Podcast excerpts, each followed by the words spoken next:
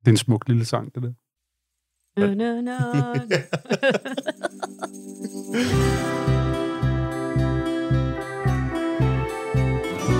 Ja, velkommen til alle sammen. Kunst er for alle, og fotografi er en del af kunsten. The light is the worst.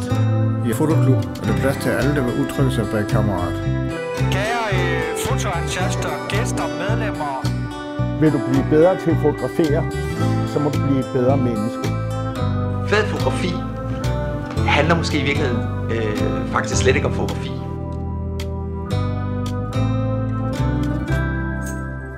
Velkommen til Fotoklubben med Christian Klintholm og Kim William Katton.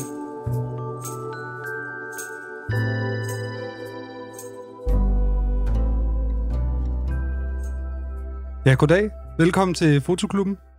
Mit navn det er Christian, og jeg er super glad for at være tilbage efter en lang, lang sommerpause. Øh, Jeg er rigtig glad, fordi jeg sidder ved siden af øh, min ven øh, Kim. Det eneste, der er flottere end hans hagekløft, det er hans smukke øjne. Velkommen til. Tak. jeg har savnet, jeg har savnet dine introduktioner. Det vil have været noget tid siden. Det er, det er lang tid siden. Hvad, har du fået komplimenter af nogle andre over sommerferien? Mm-mm. Hvad har du lavet? Øh, jeg har sovet i telt. Okay. Vi skal jo undskylde, at det er så lang tid siden, øh, vi lavede vores øh, sidste afsnit. Vi har simpelthen været på sommerferie, øh, og er nu tilbage, klar, fokuseret. Vi laver endnu mere indhold. Hvad siger du, Kim? Er du med? Det kører. Og der kom, ja, det, bliver, det bliver hurtigere, det bliver hyppigere, det bliver bedre, og det bliver større. Jeg vil, fra nu af. jeg vil gerne have, at du holder mig i hånden, men så skal vi lige spritte af først. Kim, øh, før vi går i gang, så skal vi lige sige et stort tak til vores sponsor, Scandinavian Photo. Photo. Tak. Scandinavian Photo øh, sponsorerer det her afsnit, og det er faktisk sådan så, at jeg sidder for tiden og kigger på kamera, Kim. Ja. Ja, øh, og ikke hvilket som helst kamera. Jeg sidder og leder efter et cinekamera. Nå. Ved du, hvad det er? Ja, meget dyrt, og man bruger det til at lave øh, rullende billeder. Det er rigtigt. Men det er ikke dyrt, hvis man handler hos Scandinavian, Scandinavian Photo.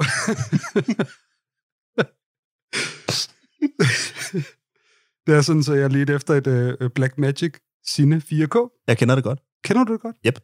Skide godt kamera, og jeg vil helt vildt gerne have det. Jeg fandt det på den blå avis. Uh, der var den her dude, der er det til salg. jeg kan ikke lade være med at grine, når jeg laver den her sponsorerede ting, men det er rigtigt nok, det er, det er rigtigt nok. Ja. Øhm, så jeg skriver til ham, og han vil ikke forhandle i pris, og så siger jeg, det er fint. Jeg går alligevel bare ind på Scandinavian Photo, de har det billigere end dig. Boom! True enough, de havde et til under 10.000 kroner. Er det rigtigt? Det er rigtigt. Jeg kan godt lide den her form for sådan en naturlig, øh, flydende reklame, vi laver for Scandinavian, Scandinavian Photo. Jeg kan godt lide det. Jeg, øh, Fordi det er en rigtig historie. Det, det, du ikke lyder ikke, som om du lyver. altså, fuck Price Runner. Man skal bare gå ind på Scandinavian Photo først, hvis man vil have den bedste pris fra start af. Ja, og det er lige meget, hvad man skal have. Altså køkkenmaskiner, Scandinavian Photo. Canon Copper, Mm. Scandinavian Photo. Photo. Godt. Kan vi komme videre? Øhm, det kan vi godt. Fedt. Ja, med os i dag har vi en øh, gæst, som vi altid har. I dag er det Fryd Frydendal. Velkommen til, Fryd. Tak. Øh, min far har lært mig, at det er uhøfligt, at gæsten introducerer sig selv. Så jeg vil meget gerne sige et par ord om dig. Spændende. Øh, du er fra Hvide Sande original, uddannet fra Fata Morgana. Senere hen har du gået på International Center of Photography over i New York. Øhm, og øh, for mange, der brød du ligesom igennem, da du sammen med øh, Kajsa Guldberg lavede familieportræt, som var de her portrætter af dine øh, venner øh, og bekendte inde i ungdomshuset. Det var i hvert fald et af dine første store projekter. Og det er ungdomshuset på Jagtvej 69, det der ikke eksisterer. Senere hen har du også øh, lavet et kæmpestort projekt, øh, Nephews, hvor du over 15 år øh, dokumenterede dine to nevøer og tog billeder af dem, som øh, udkom som en bog for ikke så lang tid siden. Øh, og så er du mange år i øh, lærer og underviser, mentor for mange folk, og er tilknyttet øh, Galeri V1 øh, den dag i dag. Øh, og ja, der, der er så mange ting, man kan sige om dig, Fryd. Jeg vil sige, Det håber jeg. Jamen, det, det er der virkelig. Jeg vil sige, øh, når jeg tænker på dig, så tænker jeg tit på, at du er helt klart øh, den mest arbejdsomme person, jeg kender. Altså, det står ikke stille med dig, men du er nok den mest hårdt arbejdende person, jeg kender. Øh, dag ind og dag ud. Øh, og jeg synes, det er meget imponerende. Og så, du pendler jo imellem øh, Danmark, Hvide Sande, København, og så New York hele tiden. Altså så ikke lige nu, fordi nu er der corona. Du sidder fast i Danmark. Jeg sidder fast i Danmark. Jeg har ikke været i Danmark så længe, som jeg har været nu i 12 år. Jeg har været i, hjemme hos min far i Hvide Sande i syv måneder. Wow. Hvordan er det? Det er meget vildt at bo i kollektiv med sin 75-årige far og sin 23-årige nevø. Men jeg synes faktisk, at sådan alt taget i betragtning af, at vi klarer det mega godt. Altså, og jeg føler, at vores familie rundt om os også er ret imponeret af, at det faktisk kan lade sig gøre. er de imponeret? Ja, det tror jeg. Der er mange temperamenter, store personligheder under samme tag. Men jeg, altså meget kort, så jeg skal forny mit øh, artistvisa hver tredje år. Mm-hmm. Okay. Det var jeg hjemme for at gøre. Og så mens jeg ventede på, at det ligesom blev godkendt, så kom corona. Øh, så selvom visumet er godkendt, så kan jeg ikke komme på ambassaden, fordi den er lukket. Både på grund af corona, og så sidenhen på grund af ommøblering derude. Så øhm, Hvad? det er altså virkelig spændende. ja, jeg Ommøblering? kan simpelthen, de er ved at lave en masse, de har besluttet sig for at, hvad hedder det, øh, lave en masse nye forbedringer på den amerikanske ambassade, så der er simpelthen lukket øh, indtil videre. Altså, hvad skal de have marmorgulv, eller... Who knows? Det lyder sådan, at det, de, de, skal De tænkte, at de ville udnytte coronasituationen, ligesom at få noget handiwork ind, eller noget. Jeg er i hvert fald sådan, at hvis det ikke er det ene, så sker der det andet. Og for mig er det, at de sidste mange år har jeg rejst enormt meget. Så det, det er egentlig ikke så meget det der med, at jeg ikke kan komme tilbage til New York. Det er bare det der med, at jeg har været det samme sted. Der er sådan en sindssyg oplevelse. Vildt. Det kan jeg sagtens for. Jeg kan godt forholde mig til det. Må jeg lige spørge, øh, det kan godt være, det er et lidt mærkeligt spørgsmål. Jeg føler, mange kender, eller mange, der kender dig, ved, at, øh, at der er noget med, hvad hedder det, din mors side af familien her. Men det er ikke så tit, vi hører om din far. Hvis man følger dig på Instagram, så ser man jo din far hver anden dag, eller sådan noget. Øh, vil du ikke fortælle lidt om din far? Min far, min far han hedder Mogens. Han er den ældste ud af øh, tre brødre. Øh, og det er vigtigt, fordi at han så også kvæg det er boss for familiedynastiet Frydendal Fiskenet. Som er stort, eller hvad? Ja, ja. Sloganet er Frydendal Fiskenet. Vi kender forholdene til bunds. Ja, jeg bundgarn. jævnligt giver ham øh, kudos for derhjemme. Det synes jeg er genialt. Den er god. Den er god, ja. Øh, Udover min far og mine to farbrødre, er der også en fjerde kompagnon, som hedder Vagn, og i efteråret fejrede de 54 års jubilæum, hvilket jeg jo synes er øh, sindssygt flot klaret. Min far, øh, blev ligesom, da han var 16, ville han gerne være fisker. Min bedstefar og min bedstemor havde startet en skibsprovianteringskøbmandsforretning i Hvide Sande, hvor jeg er fra. Min bedstefar kommer fra Brørup, rullede op til Hvide Sande, fandt min bedstemor, startede en business. Det er sådan, Frydendal rullede ind. Øh, min bedstefar bliver syg og går bort, da min far er 16. Så derfor har han ligesom at videre min bedstemor, du er den ældste, du skal overtage BIS. Og der var ikke rigtig noget valg i det. Øhm, han blev så sendt ud i verden for at blive uddannet, yada yada, alt muligt. Men kom så hjem igen øh, og kørte firmaet. Og så er min onkel så kommet ind og min, sammen med min bedstemor. Så det er ligesom, jeg tror, den der sindssyge arbejdsmoral, du nævner. Den det er kommer fordi, derfra. jeg simpelthen, altså da jeg var barn, der sagde jeg ikke, at jeg gik op og tegnede en tegning, der gik jeg op og lavede en faktura. altså det er sådan noget, jeg er opvokset i en familie, hvor at arbejdet var bare også vores liv. Så selvom at min far og jeg laver vidt forskellige ting, så er det jo ikke så forskelligt, når vi sidder der rundt om bordet sammen. Mm. Og han øh, forstår selvfølgelig ikke altid, han, han forstår nok mest af alt ikke, hvorfor det, jeg laver, har betydning for nogen. det, det kan altså, du ved, og det er, ikke, men det er ikke, fordi han ikke har respekt for den, jeg er, eller det, jeg laver, eller min, altså, jeg også har fået en position i... Men altså, han er sådan lidt, why? Ja. Øhm, og det kan jeg jo ikke sige til ham, for jeg forstår godt, why fiskenet. Altså, det er jo en lidt anden, det er jo en pragmatisk ting, han laver. Mm. Var du det sorte får i familien? Ja, ja. Ja. Men de holder stadigvæk af mig. ikke? Mm. Jo. Og det er sådan, jeg er stadigvæk, du ved, altså jeg er i midt 30'erne, har ikke nogen børn, og ah, men hun har jo været gift, ikke? også? Det er, altså der er sådan, der er, altså, jeg er jo stadigvæk Ven- Venlig, så Wow. fordi du har været igennem en skil, altså du har været gift, men fået en skilsmisse, men sådan, min mindste har hun været gift. Ja. Ja. Okay. Det er ligesom nulstillet et eller andet. Ja. Okay, hun kunne godt et øjeblik. Ja, Okay, jeg så ikke alligevel. Men jeg tror, de er... Altså, ja, der er jo helt klart noget i. Det er jo en mega svær branche, vi er i. Mm. Øhm, som kunstnere, fotografer, freelancer derudaf. Og der er helt klart noget respekt fra mine farbrødre især om, at jeg klarer den. Ja. At jeg kan betale en husleje. Ja, Altså, trods alt. Så det er sådan, okay, alt det her weirdness, det kan hun. hun. Og så hvis man bliver nævnt i avisen en gang imellem, så kommer de jo også stolte hjem. Ja.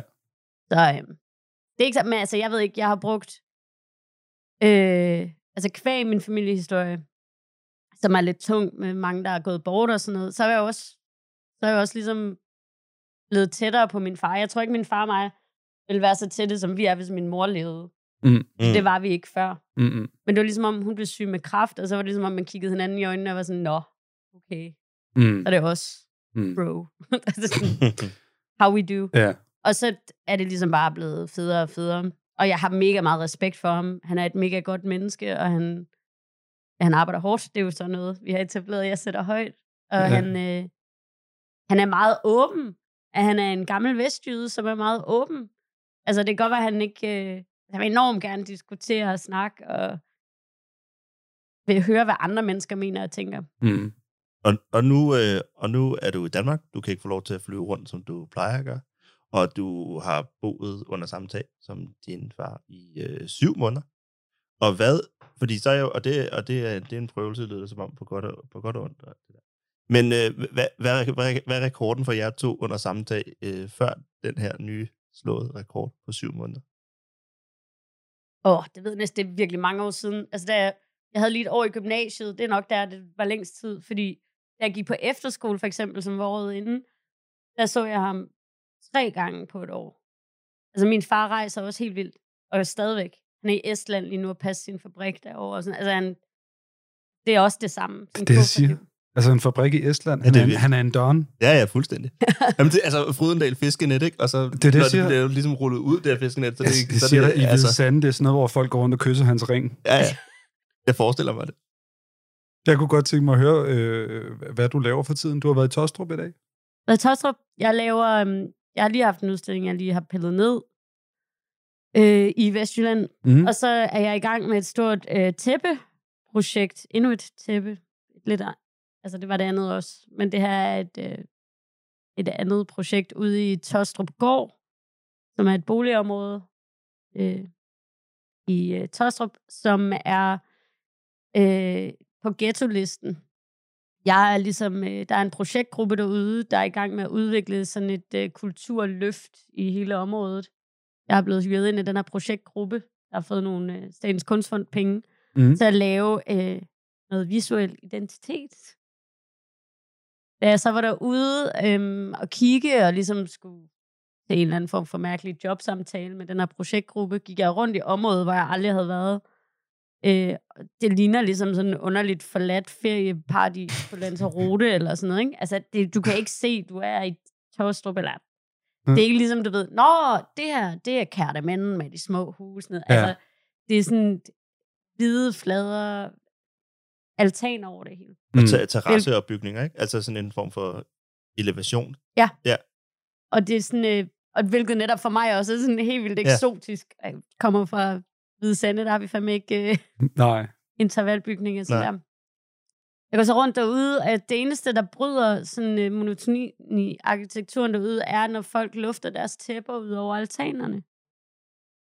Og så får jeg bare sådan, det hænger med det samme, så tager jeg, øh, tager jeg billeder af det, fordi jeg bare synes, at det er der, hvor der sker et eller andet knæk. Øhm, jeg sidder så og taler med nogen fra projektgruppen der, udover at der er folk med fra AKB, som ejer øh, bygningerne derude, og øh, kommunen, og så er der en, der hedder Somewhere Public Art Agency, som er Tyre og Stenka, to virkelig dygtige kvinder, der ligesom er dem, der har fundet mig, og som er hyret ind derude til at styre alt, hvad der skal ske mm-hmm. Mhm. kunst.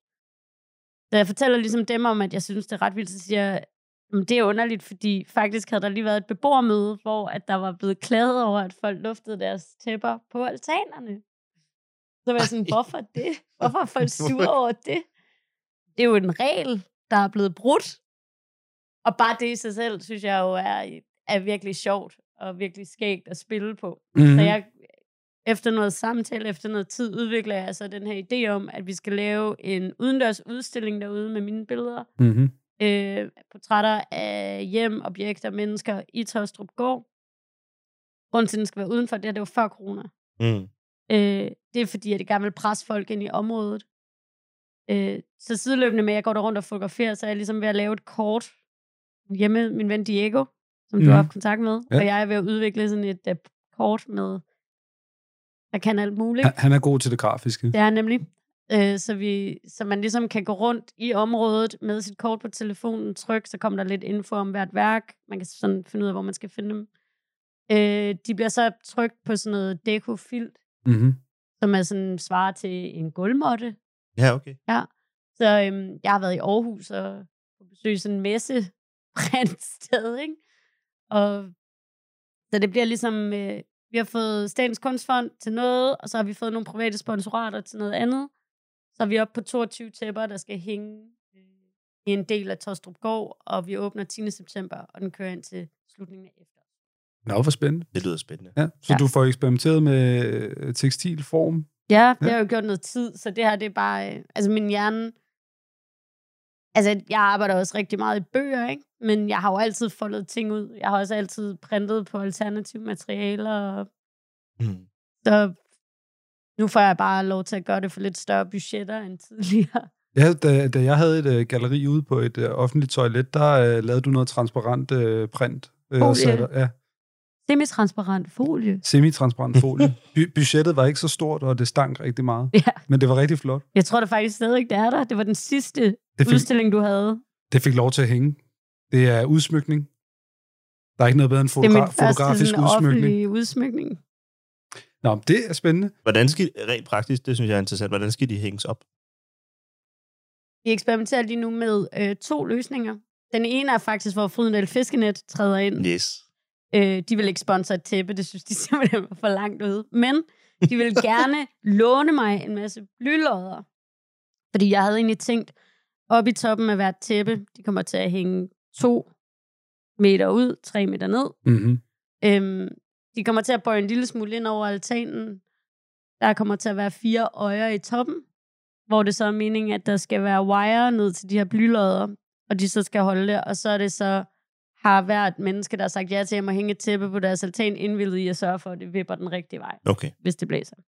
Jeg Dog skal det siges, at jeg nu eksperimenterer lidt med at prøve at binde det fast. Ja.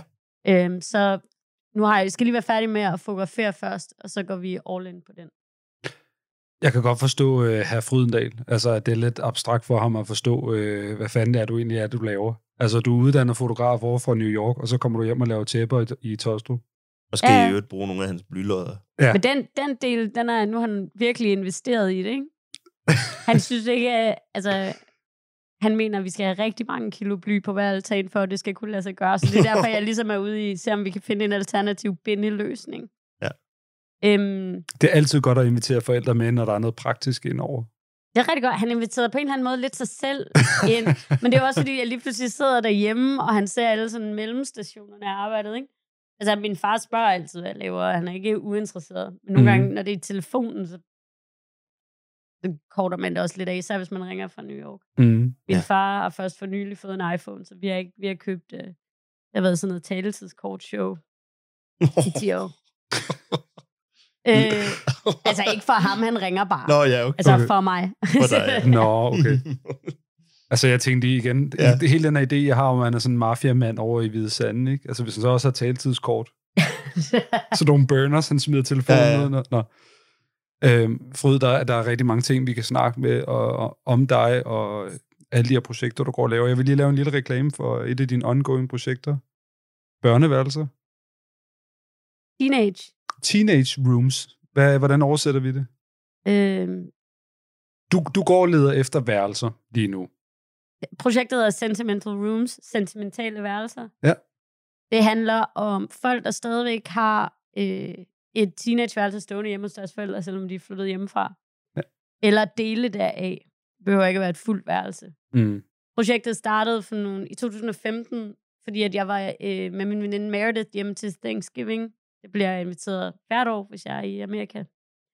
Meredith er 40, og jeg kommer til hjem til Meredith, og så øh, hendes mor Lynn installerer mig på sådan et værelse, hvor der er malet lyseblåt, og så hænger der sådan tre plakater skævt. Altså, I ved, Mm. flot ophængt, Med vilje. musikplakater, skævt med Ja. vilje. Okay. Og jeg er sådan, jeg vågner op derinde, det var lidt mørkt, jeg gik i seng, jeg er sådan, lidt, det er underligt, hvorfor Lynn har, altså den her 70-årige kvinde har valgt det move. Eller, og så går jeg ind for at finde Meredith, øh, for at sige godmorgen, og så kommer jeg ind i sådan en lyserødt pigeværelse, hvor tiden bare stod stille. Og Meredith er min sådan badass punk-veninde, der er bartender i Brooklyn, og jeg var, sådan- det var bare sådan helt vildt grineren. Der hænger så en gammel Misfits-plakat på væggen Okay, det er godt. på de her lyserøde vægge, ikke? og jeg var sådan, det her, det, det er, jeg er simpelthen sådan en tidslov, og så siger jeg, hvem har jeg, hvis værelse har jeg sovet på? Mm. Og det er så hendes storebrors værelse, og han bor i San Diego og har ikke været hjemme i 10 år. Men hans værelse står der stadigvæk. Øhm, og jeg fotograferede begge dele, og jeg sådan begyndte at tænke over, det, i starten var det her ikke et projekt. I starten var det her bare de her værelser, og, og det første billede af Merediths værelse indgik også i en anden serie. Men jeg blev bare ved med sådan at vende tilbage til tematikken, og jeg, fordi jeg selv lever det liv, jeg gør i kufferter, og også nogle gange bor hjemme hos min far på mit eget teenageværelse, og Mm. både, altså, så er der også noget i, at da jeg flyttede hjemmefra som 17-årig og forlod Hvide Sande, der lavede min mor mit værelse om til sådan et gym med det samme. Men det gør forældrene. Altså i Danmark, jeg føler, i Ja. Danmark er der en lidt anden øh, kultur omkring det der. Det er ikke så sentimentalt, at vi flytter hjemmefra. Nej, jeg skal også lige til at spørge, fordi at det, det virker for mig at se som et, et sådan, det er fordom, et amerikansk øh, ligesom, fænomen.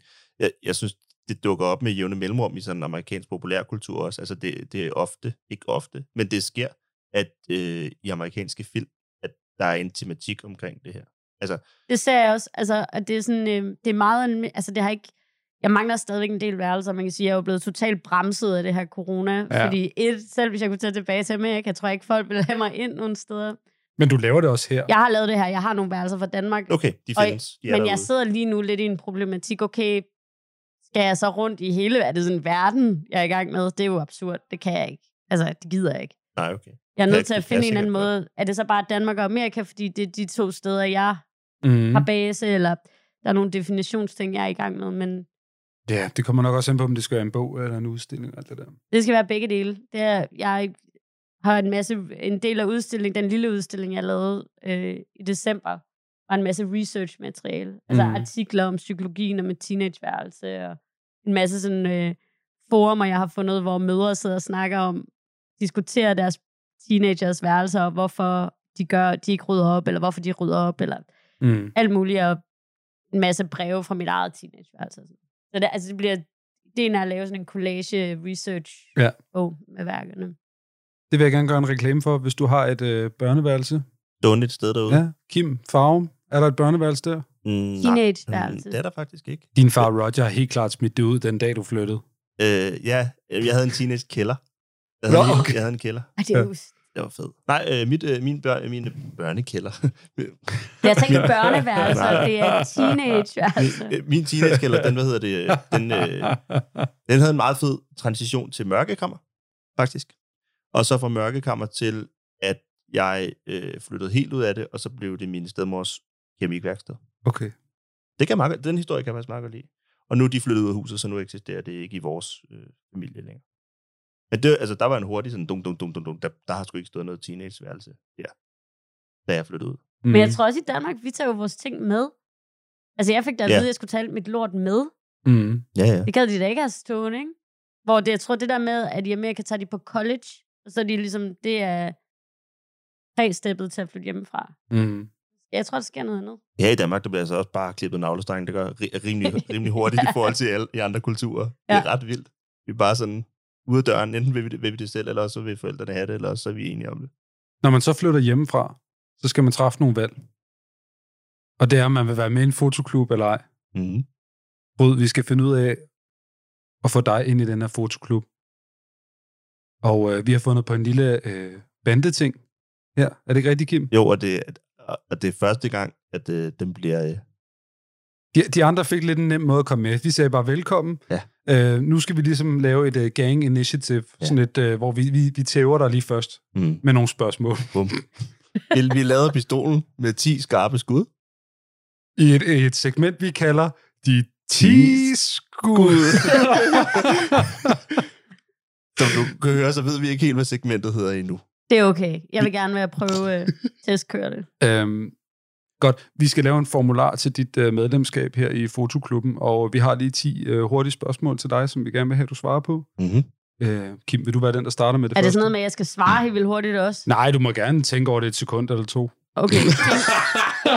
jeg skal bare lige, jeg skal lige vide, hvilken sådan, uh, Ja, ja, ja. tilløb, Okay. jeg skal tage til det her. Jo, jo. Altså, jeg sætter ikke en timer på det, ikke på Nej. den måde. Jeg kommer ikke sådan en knap, hvis jeg ikke svarer hurtigt nok. Øh, nej, så kommer den her. Prøv da fucking få dig et liv, mand, din lortefotograf. Godt. Øhm, Vi går i gang, er vi ikke det? Ja, lad os prøve. De 10 10 skud. Tak, Kim. Jamen, det gik bedre. Sponsoreret? Nej, okay. Nej, nej, nej. Øh. Okay, jamen altså, øh, godt så. Øh, Frød, øh, Canon eller Nikon-mand? Nikon. Jeg kan godt lide det klare svar. Jeg elsker, du får et svar på det. Jeg elsker det også. Tak. Det har vi diskuteret længe. Jeg føler, at det her det er en ongoing samtale, at Christian Klintholm og jeg har haft. Canon Nikon-mand Du er, samtalen? kan, øh, der er ikke nogen samtale. Det er bare Canon og Nikon, mand. Øh, Fryd, yndlingsfotograf. Ah, hvad? Kan jeg vælge en? Ja. Jeg, jeg vidste, den var, den var lidt Hvem, unfair. hvem er den første? Det synes jeg faktisk, det er et fucking tavligt øh, spørgsmål. Okay, nu fordi det er gateway til senere. Det er, lige nu der er jeg vildt optaget af Ralph Eugene øh, Midjard. Okay. Sort-hvid eller farve? Farve. Selvom han er sort-hvid. Yndlingskamera. Lige nu er det et Fujifilm Class kamera. Det er sådan et moderne et. En lille hurtig satan. Okay, ja, ja, ja. Bum, bum. Øh, brændvidde 35 mm eller 50 mm? Ah, det kan jeg ikke svare på. Nej, det er for teknisk. Vil du prøve alligevel? Nej, fordi jeg har jo begge dele. Du skal vælge. Hvis du kun må bruge en af brandvinerne resten af livet. Resten af livet? Ja, resten af livet. Fuck. Okay, så tager jeg pandekagen. Den er også god. Okay. Ja. Er det midt imellem? Det er 50. Den Nå, er okay, 50. okay. Pancake, altså. Jeg kender kun 40 mm pancake. Ja. Øhm, flash eller naturlig lyse? Flash. Film eller digital? Film. Yeah. Bog eller udstilling? Oh. Det kan altid, og det kan altid blive til en udstilling, jeg er enig. Ja, det er det. Yndlingsmotiv? Hænder. Øh, hvem gad du godt fotografere, som du ikke har fotograferet? Jeg er virkelig træt af at fotografere mennesker. Altså, så lige nu ikke nogen. Altså, lige, lige nu, jeg er så tømt. Det er en helt anden ting. Jeg er så tømt i at lave portræt. Jeg er sådan, øh, jeg, ej, okay, det passer jo heller ikke. Selvfølgelig er der nogen. Hvem kunne jeg godt tænke mig at tage et billede af? Jeg kunne godt tænke mig, jeg så faktisk, Torbjørn Rødland poster tit de der Paris Hilton-billeder, han har lavet. Nå ja. Det gad jeg godt at prøve at tage et billede af en, der var sådan, sådan øh, Kim Kardashian-agtigt. Ja. Sådan en eller anden, der er fuldstændig sindssygt overeksponeret. Og så se, hvad det ville blive, hvis jeg tog et billede af det menneske. Det gad jeg godt se. Ja. Det gad jeg også godt. Så Kim Kardashian vil jeg godt... West. Kim Kardashian West. Fedt. Godt svar. Øh, Tine Skud, hvordan har du det med nu at være med i en fotoklub? Jeg har det bare så fedt. med. Yeah. jeg synes, det er unfair, man skal vælge objektiv for live. Det, altså, det synes jeg, det er, det er hårdt. Det fede er jo også, det er jo et rigtig realistisk spørgsmål. Altså, det er jo noget, sådan, det kan jo være, at du kommer ud for det, at du aldrig nogensinde kan skifte objektiv igen. Puh. I hvilket scenarie? Det var da det helt, det var da helt vildt. Nå. Lad os stoppe der. Mm. Nu vil jeg gerne være Peter Pan og tage jer med videre til Ønskeøen. Nå, det var det. Øh, hvis Ønskeøen er nyhederne. Nej. Hvis Ønskeøen er nyhederne. Ba, ba, ba, ba, ba. Da, da. Velkommen til nyhederne med Christian Klintholm. Mm-hmm. Velkommen til nyhederne. Øhm, det er nu, Fotoklubben bliver en lille smule seriøs. Jeg har det lidt mærkeligt over det her. Øhm, vi har ikke optaget et afsnit i... Hvor lang tid? To måneder? Tre måneder? To-tre måneder. tak for præcisionen, Kim. Øhm, det skal jo ikke være nogen hemmelighed, at vi er jo øh, lidt en øh, satirisk podcast. Altså, vi tager ret let på tingene lige meget, hvad det handler om. Men øh, en af de største nyheder, der nok er sket her for nylig over sommeren, det omhandler vores skole, Fatimogana. Fotoskolen Fatimogana. Og øhm, ja, hvis ikke man ved det, jeg tror alle ved, hvad der er sket, men lad os kort opsummere, og jeg skal prøve at gøre det så godt jeg kan. Øh, jeg læser ikke op for noget, øh, og jeg har helt klart mine følelser med i det her. Øh, så jeg vil undskylde på forhånd, hvis jeg er lidt uklar i det. Men øh, ja, Morten Bo er leder af fotoskolen Fatimogana, som har eksisteret siden start 90'erne.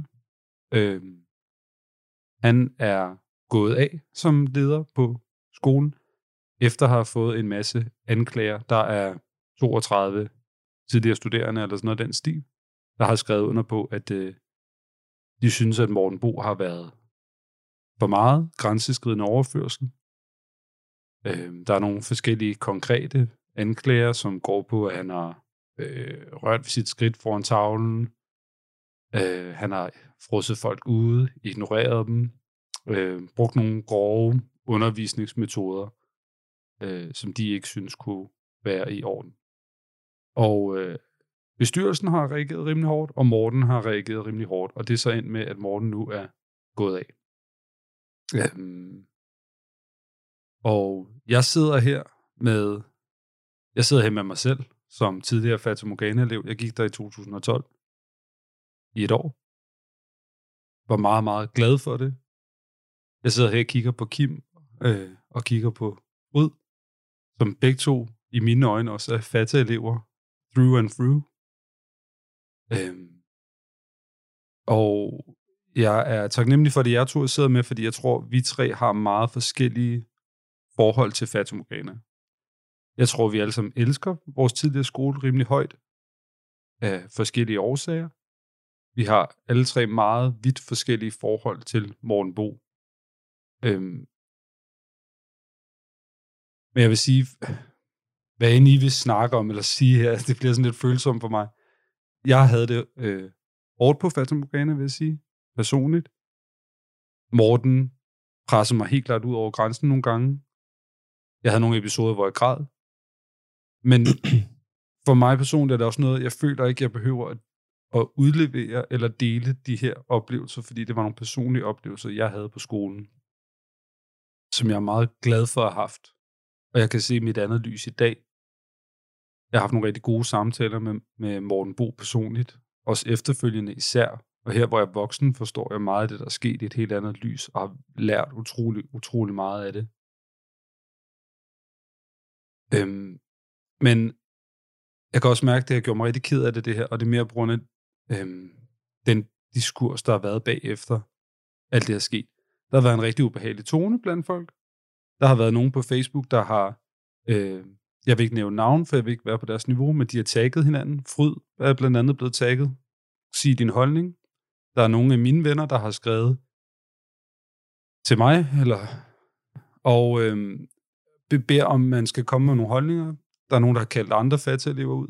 Jeg synes, det er øh, dybt ubehageligt, at vi skal stå til regnskab for Morten Bos opførsel på en eller anden måde. Altså fordi han er grænsesøgende. Øhm.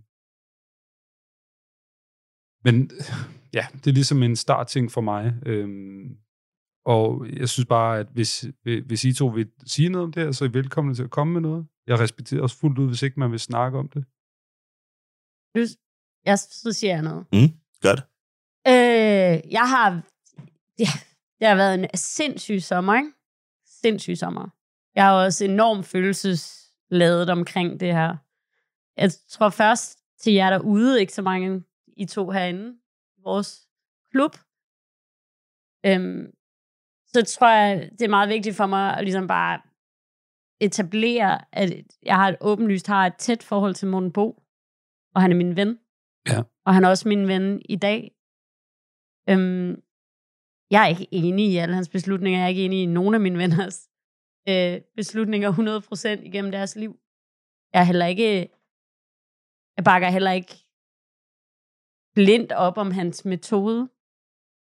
Men jeg vil sige, at jeg synes, at øh, det har været enormt hårdt, og jeg deler den her holdning med dig, Christian. Jeg synes, det har været enormt hårdt, hvordan vi har opført os over for hinanden. Og jeg, altså, i miljøet, i fotomiljøet i Danmark, Mm. omkring det her. Øhm, jeg føler, det har været enormt svært at, at tale, hvis man ikke kom fra et bestemt sted. For mig har det her enormt mange nuancer, Mm. og det synes jeg ikke øh, har fået lov til at komme på banen. Jeg føler ikke, vi har kunnet lov til at have samtaler om, øh, om det store billede. Jeg føler, det er, det er blevet enormt øh, hardcore meget, meget hurtigt. Og det synes jeg er enormt ærgerligt. Og jeg synes, at øh, nu var vi til bestyrelses... Eller, det var vi ikke. Vi var ikke til bestyrelsesmøde, vi var til generalforsamling i går. Ja. Øhm, Os, os og 100 elever. Netop rigtig Ja. mange mennesker, og sidde i det der rum, altså vi var der i hvad, hvor lang tid var vi der? Fem timer? Fem timer, tror jeg. Fra klokken 7 til klokken midnat. Altså jeg havde det ligesom om, at jeg var blevet kørt over tre gange af 5C. Altså jeg, det var så ubehageligt. Og du sidder der og kigger rundt i lokalet. For mit vedkommende var der rigtig mange tidligere elever, jeg holder rigtig meget af. Jeg har undervist meget på skolen, efter jeg selv gik Ja, der. jeg kan måske lige indskyde, at altså for mange, øh, det skal du ikke selv sige det her, men for mange udefra, der er du jo ligesom et ansigt på Fatomorgana. Altså, at du er synonym med Fatomorgana. Du underviser der næsten hver halve år, ikke? Altså, hvis ikke du er derude i den ene kapacitet, så er du der i den anden. Og jeg, og jeg elsker det. Altså for mig har det været... Jeg gider ikke at undervise hele tiden. Øhm, men når jeg gør, så gør jeg det hardcore, full on. Og det får jeg lov til på Fata Morgana. Mm. Øhm, og det er ligesom at vende hjem. Altså, jeg, nu skal jeg ikke komme ind i en lang søbet historie om, hvorfor Fata Morgana betyder alt muligt for mig. Men det var det første sted, jeg oplevede at have oprigtig succes. Så det var det første sted, hvor det var tydeligt for mig selv. Ikke fordi folk sad og roste en, men for mig selv, hvor jeg kunne se, at jeg var dygtig. Mm. Det havde jeg ikke prøvet før. Øhm, Nej, for du passede ikke ind i skolerne, og nej, slet ikke. er droppet ud af gymnasiet og taget væk fra Vestjylland og gået på en masse, altså gået på andre fotoskoler inden, hvor jeg godt kunne fornemme, at det gik fint. Men det var først på FASA, at jeg ligesom var sådan, okay, det her kan jeg lave resten af mit liv. Så for mig er det jo også bare sådan et, det er ligesom at vende hjem. Mon Bo og jeg har haft, øh, vi har været venner i 15 år nu, ikke? og det har været på godt og ondt. Jeg har også perioder, hvor han er blevet sur på mig, jeg er blevet sur på ham, og op og ned og alt muligt, og det kommer vi garanteret til at have. men sådan er det vel endnu. også. Men sådan er det at være venner. Ja. Sådan er det at have et forhold til hinanden. Så øhm, jeg vil sige, i forhold til den her kritik, jeg føler, der også er blevet lavet af mig ude i Krone, som jeg kan fornemme, at jeg ikke øhm, har været ude og udtale mig til diverse dagblade og så videre, videre, har det simpelthen været fordi, at jeg ikke har haft lyst til at bidrage, hvis jeg ikke følte, at jeg kunne komme med noget konstruktivt. Så det er enormt vigtigt, at vi prøver at få drejet hele den her samtale om på noget, der kan være konstruktivt for skolens fremtid. Mm. Det er etableret nu. Morten Bo er ikke gået af, han er kapituleret. Mm. Han har følt sig tvunget til at overgive sig. Så man kan sige, at dem, der var ude efter det, har, fået, har vundet. Øhm, det, det handler om for mig som hans ven lige nu, er at, at bare vide, at han er okay, og han kommer videre. Han øh, er jo unægteligt i gang med en kæmpe sådan, selvrensagelse om, hvad der er sket. Han tager det jo til sig. Altså, manden er ikke iskold. Øhm, Nej, nej, overhovedet ikke. Overhovedet ikke. Og han, altså, han tænker og taler og skriver og, og du ved, er i fuld gang med at finde ud af, hvad der er foregået for ham selv. Det er mit indtryk. Nu skal jeg jo ikke, nu lægger jeg ord i munden på ham, det vil jeg ikke, men jeg, det er mit indtryk. Ja. Det, men Alt det, det var, værende sagt, så har jeg det sådan, hvordan kan man, hvordan kan vi ligesom finde nogle måder at tale om det her på, og de forskellige holdninger, og de forskellige oplevelser i det her. Altså jeg kan høre nogle af de episoder, der er blevet beskrevet hele vejen igennem.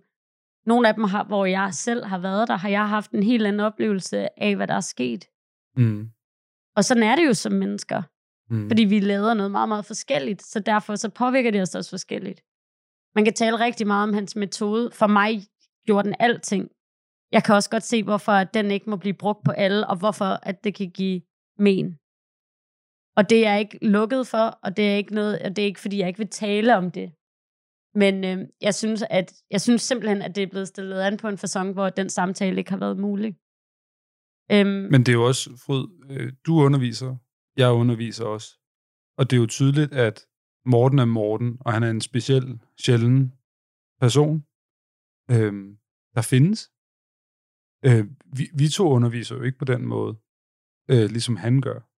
Nej, og det, og det er jo derfor, undervisere er forskellige, og det er derfor, det skal være på den måde. Mm. Og jeg håber, at, øh, at vi ligesom kan tale om, hvor ting går galt, og hvordan vi kan gøre ting bedre.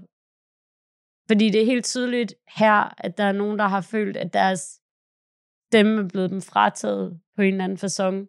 Og ikke så meget Morten Bo som miljøet i det hele taget. Mm.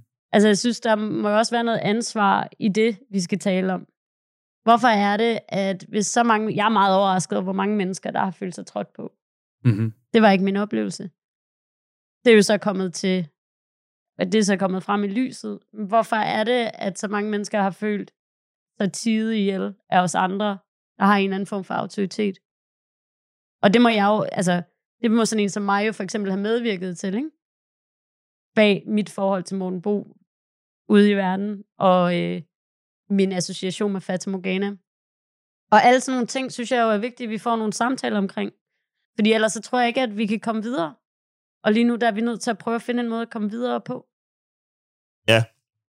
Øhm, øh, jeg tillader mig lige at dykke ind her, fordi det passer mig rigtig godt at, at, at dykke ind her. Fordi at du øh, øh, nævner noget, som jeg selv har gået og tænkt øh, rigtig meget over i det her forløb. Og det er nemlig sådan, og nu lægger jeg ord i munden på dig, det er ikke min mening, det er min egen ord. Men, øh, men altså den her, okay, der er der et andet sted. For mig at se, så er det her gået helt ekstremt øh, hurtigt.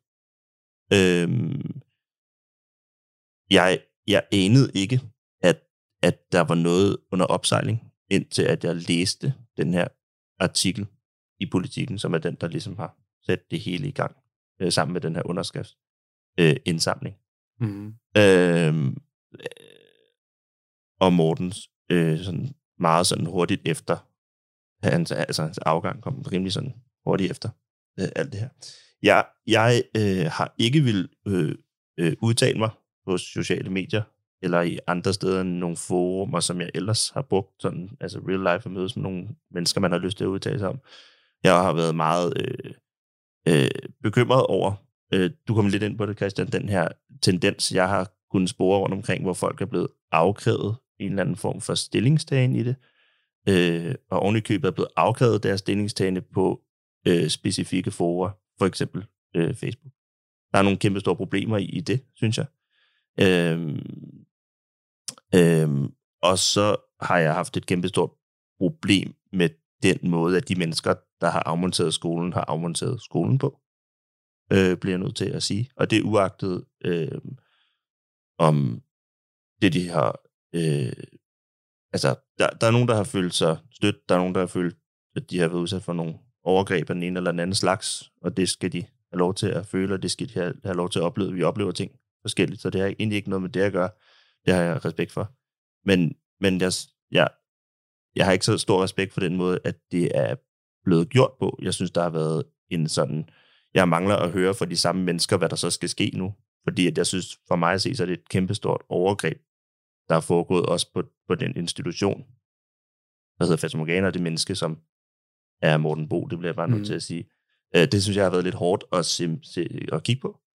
Øhm, Men det, er- og det er jo nok også, det tror jeg også, at på den måde siger vi nok det samme. Altså jeg synes, vi, vi er i en situation nu, hvor at, øhm, altså der skal ske nogle forhandlinger, der skal sådan nogle vedtægter, der skal tages op til overvejelse. Og generelt er der bare en masse praktik, der skal på plads, men så tror jeg bare, at vi er nødt til at tale om de andre ting også. Mm. Jeg ville bare have ønsket, at, at vi havde haft mulighed for at gøre det før. Jeg synes, det er gået helt vildt stærkt. Og jeg Jamen, synes, jeg det er en fuldstændig, det er fuldstændig bagvendt rækkefølge, de her ting, de Noget af det i. første, jeg opfordrede til, da jeg hørte om klagen, Mm. øhm, var, at vi lavede et stormøde. Ja, tak. Og jeg var sådan, jeg synes, vi skal indkalde til et stormøde nu, og det skal ske med det samme. Og det skal være ude på skolen, og alle, der har noget, skal komme. Og så Mm. må vi sidde der i to dage, hvis vi har brug for det. Og så galopperede det bare afsted, ikke? Jo. Og så gik det bare så stærkt, og inden for meget få dage var det irrelevant at lave et stormøde. Fordi der var pressen i gang. Øhm, Og det er ikke, vi skal ikke i gang med, hvem har sagt hvad, fordi så kan vi jo Nej, nej. så kan Nej, nej, nej, andet. Men, men bare hvor at jeg lige pludselig synes, okay, så det er ligesom om, at der var, øh, der var allerede en, en plan in motion meget Mm. mm. hurtigt, hvor at, at følelserne bare ikke kunne få lov til at følge med. Øhm, og, og så synes jeg også, at det er, øh, at det er helt tydeligt, at, at der har været, at den her plan er blevet sat i motion, og så har man måske for nogen, altså det er ikke generelt, men jeg har op, min oplevelse er, at der er nogle af dem, der ligesom øh, røg med på den meget hurtigt, ikke har nået at tænke, hvad det kunne resultere i. Hvad konsekvensen kunne være af nogle af de her ting. Ja, øhm, det, der, der, ja, øhm, der, der er noget her, øh, som også har øh, rørt noget i mig, og det øh, kan godt være, at det er fordi, at der er nogen, der ikke har tænkt over, hvilke konsekvenser det vil have i det, som de foretog sig. Men øh, jeg kan huske, et politikken skriver, jeg hiver bare lidt det her, øh, jeg, ikke, jeg vil ikke komme nærmere ind på, hvad det er for en artikel, eller hvem der var, der udtalte det, kan jeg heller ikke engang huske, men jeg så en, en udtalelse fra en af dem, der har været med i det her underskrifts øh, en indsamling, som, som udtalte, at der på en skole som Fatima Morgana ikke var plads til en som Morten Bo. Og der tænkte jeg, okay, det, det er vildt, det, det er vildt. Det, jeg har aldrig øh, i, mit, øh, i min egen hjerne kunne forestille mig Morten Bo og Fatima Morgana som øh, to ting, der kunne skilles ad. Og det kom virkelig bag på mig, at jeg stod over for øh, at skulle tage stilling til, at der er nogle mennesker her, der mener, at det her kan separeres. Jamen, Altså, sådan har jeg også haft altså, altså, den her den idé, som formulering, Morten- synes jeg er super problematisk. Meget problematisk, men der er nogen, der har det sådan. Der er nogen, der har tænkt, at det kan den. Det kan den. Man kan, man kan tage Morten Bo ud af Fata Morgana. Det tror altså, jeg, der er mange, der synes. uanset Eller hvad? hvad For, der øh, sker Jeg er meget forvirret ikke? over den. den øh, ja. Og uanset hvordan øh, fremtiden kommer til at se ud på skolen, og selvom at Morten ikke længere må være på skolen, og det ikke længere kommer til at være en del af hans virke, at være øh, bestyrelsesmedlem og daglig leder, så vil det altid være ham, der har skabt det sted. Ja. Og det er ham, der har været med til at lave rammerne øh, for det miljø, som vi alle sammen, lige meget hvordan vi har haft det med Morten, Mm. har oplevet. Stort set. Altså selvfølgelig, nu ta- jeg skal ikke tale på alles vejen, men det jeg oplever både med min egen generation, med mine venners generationer, den der følelse af fællesskab omkring noget, man ikke havde prøvet før. Mm. Og den her, øhm, ja, den her frihed, der også altid har hersket på Fata Morgana. Det, altså det bedste ved Fata Morgana, vil jeg sige, det var, at øh, Morten skabte en meget seriøs stemning. Altså det var alt eller intet. Hvis ikke du møder op, så er du færdig. Du skal tage det seriøst, du skal arbejde hårdt. Øh, og så er der alt det andet, han har sat til værk. Så det er gæstelærer, han hyrer gæstelærer, han ikke personligt kan lide. Øh, bare fordi han tænker, de er dygtige eller kompetente, eller de er et godt match. Altså jeg kan huske, han, han hyrede en gæstelærer, hvor jeg passer rigtig godt med ham, ikke? Øhm, men jeg vil gerne lige hoppe tilbage, øhm, øh, bare for at prøve at se det her fra alle sider. Altså jeg vil sige, jeg synes heller ikke, Kim, jeg synes heller ikke, det er rigtigt at gå til politikken. Men jeg sidder også og tænker på, fordi jeg havde, det jeg havde gjort, og det vi gjorde, det var, at vi tog det op med Morten direkte, hvis der var noget. Man kunne altid snakke med ham til mandagsmøde, han velkommede det, han ville meget gerne have den debat. Han var så åben i min oplevelse, et menneske. Man kunne altid snakke med, man kunne råbe, man kunne skrige, man kunne komme ud med det. Altså, det var måske faktisk det, han gerne vil have. Han vil gerne provokere en mening frem i det, eller en holdning, eller et eller andet af den stil. Bare man var et menneske, og man kiggede ham lige i øjnene, ikke? Men, øh, men altså sådan som, som jeg kan forstå det i dag, så har de, dem der har klaget, de har jo forsøgt at klage til ham, og så har han ignoreret dem og frosset dem ude. Mm. Og så har de følt, at det her, det var måske det eneste sted, de kunne gå hen. Eller hvad skulle man ellers have gjort? Jeg, jeg, altså, Jeg har, der er nogle ting i det der, jeg ikke har lyst til at komme ind på, fordi øhm, grundet en masse snak, altså om, hvad der er sket og hvordan det er sket. Der, jeg er ikke...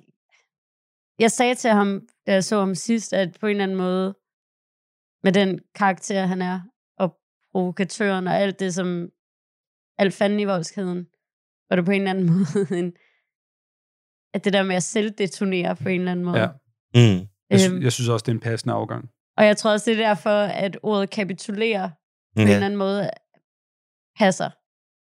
Altså, det, er, det har den kraft, som, Ja. som situationen ligesom kræver. Jeg, jeg, øhm, ja, der først nævnte episode i, i alt det, der er foregået i medierne, var jeg jo bekendt med. Øh, men mit indtryk var, at der havde været en afsl- at der var kommet en afslutning. Mm. Jeg ved, der har været et møde mellem dem og Morten Bo, hvor der er blevet givet en undskyldning. Jeg ved, det er blevet rapporteret til bestyrelsen. Derfor øhm, var mit indtryk, at der var blevet ryddet op i det. Og det tror jeg også var skolens, eller det ved jeg var skolens. Øhm, så derfor overraskede det mig, at det kom op igen. Ja. Jeg håber på, at, øh, at vi i miljøet finder, finder en måde at hele på, på en eller anden måde. Jeg ved ikke, for, øh, for os, der har gået på Fata Morgana, føles det her som et kæmpe traume. Jeg ved ikke, om, om andre, der har gået andre steder, helt kan forstå, hvad det er, der sker. Det er en meget, meget speciel, ambivalent følelse, der er inde i kroppen på en lige nu. Jeg er meget ked af, at Fata ikke er Fata længere. Fordi det har været som familie for mig, ikke? Altså, at det er familie for mig. Det, ja, øh, det er i hvert fald gået op for mig, at jeg stadigvæk har rigtig mange ting, jeg skal tænke over, inden at jeg snakker om det på Ja. mikrofon, tror jeg.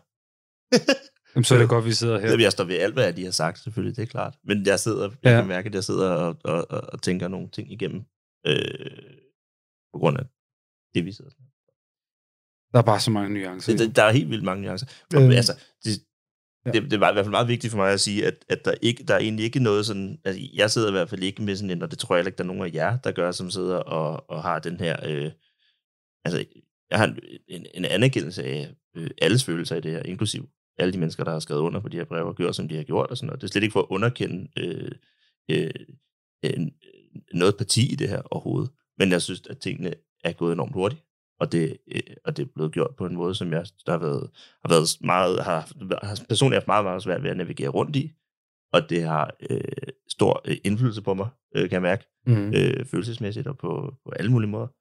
Øh, fordi ligesom jeg, så har Fata Morgana også betydet helt vildt meget for mig. Mm.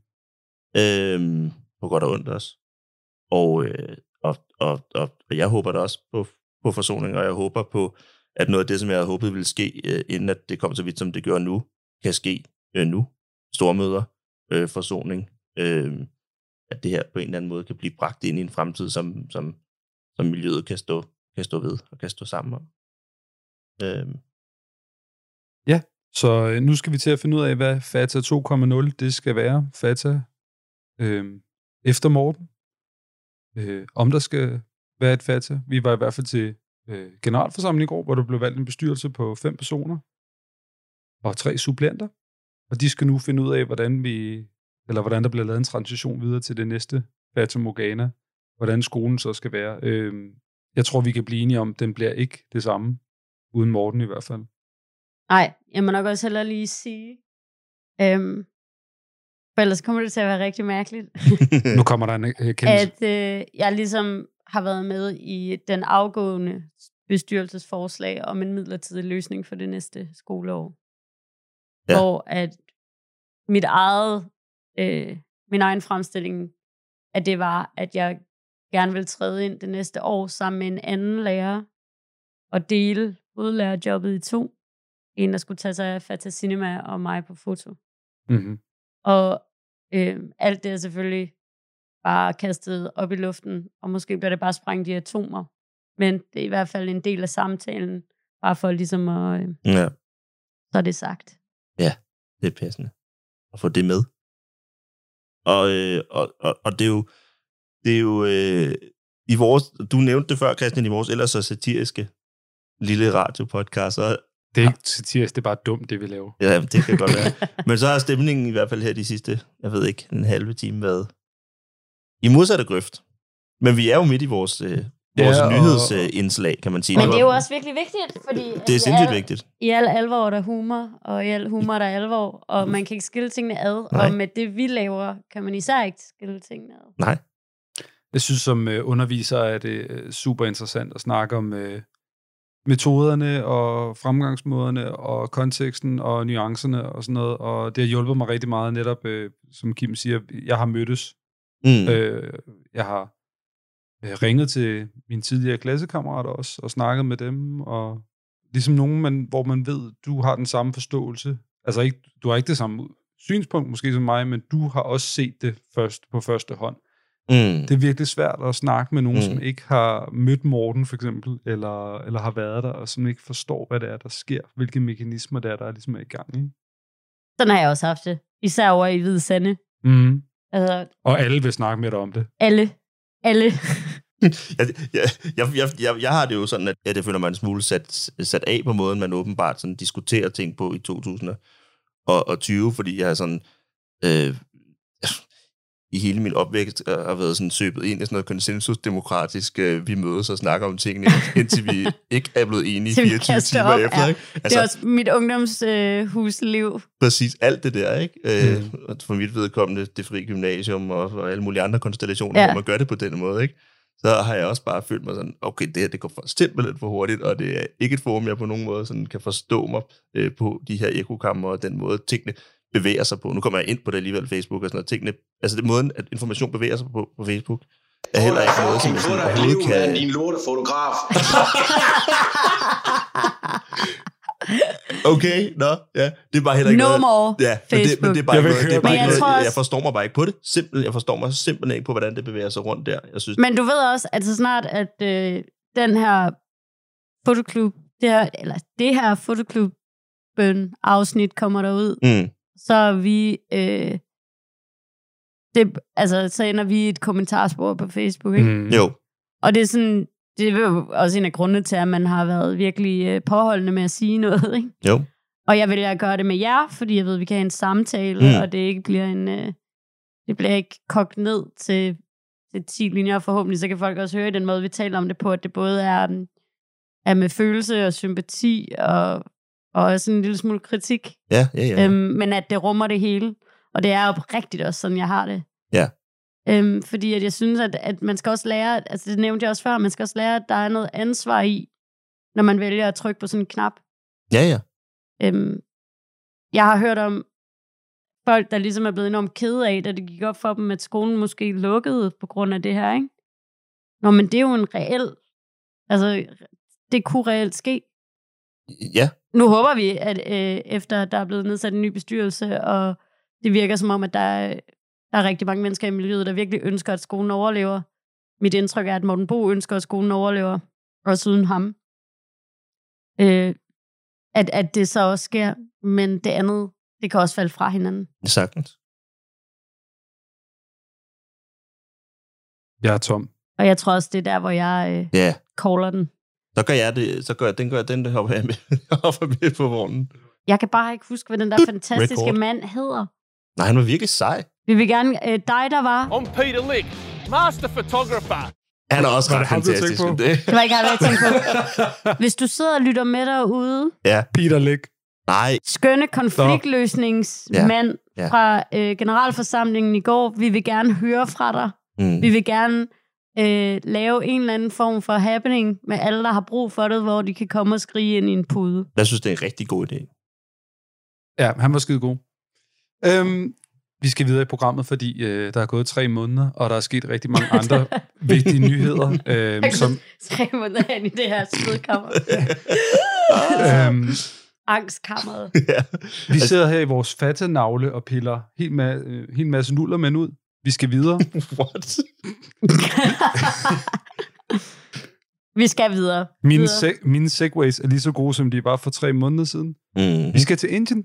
Øh, I den indiske by, der hedder Belgaum, er der en mand, der elsker kameraer. Det er en nyhed, det her. Han elsker faktisk kameraer så meget, at han har lavet et treetagers hus, der er formet som et kamera. Hvordan vender det? Jamen, øh, Er det sådan et hus, er det sådan for ned, og så øh, objektiv, etager? Nå, åh oh, ja. Wow. Altså sådan, det, Jeg viser jer det lige om lidt, men det er faktisk ret interessant at høre jeres bud på, hvordan det ser ud. Før det er, så vil jeg gerne lige fortælle jer også, øh, ham her, øh, Rabi Hongal, øh, har brugt øh, 94.000 dollars på at bygge øh, facaden på huset her. kun Og- facaden. Ja, ja, okay, du er ikke så øh, imponeret, eller hvad? vil, vil, vil du også have et toilet og et kamera, eller hvad? Ja, ligesom du ved. Sådan en canon Ja, så jeg toilet? kommer straks til at tænke på Canon objektiv koppen, ikke? Ja! Ja! Der var den igen. øhm, når du siger det, er det også... Altså, jeg, Ved du, hvor man kan få Canon Objektiv komme? Hos, øh... Scandinavian Photo. Nej, det kan man faktisk ikke. Nej, det kan man ikke. Øhm, Ej! jeg har lige en indbygget quiz i den her nyhed. Det er jo tydeligvis en nyhed. Ja. Øhm, Ravi har tre sønner. Kan I gætte, hvad sønnerne hedder? Ravi. Leica? Åh, oh, Gud. Godt tænkt. Leica? Hvad tror vi så mere? Leica, Nikon og Canon. Ja. Øh, to ud af tre rigtige. Canon, Nikon og Epson. Så er vi Ej, det er mange. whack. Det er fucking whack. Epson. Epson. En printer. det er en præ- papir. Papir.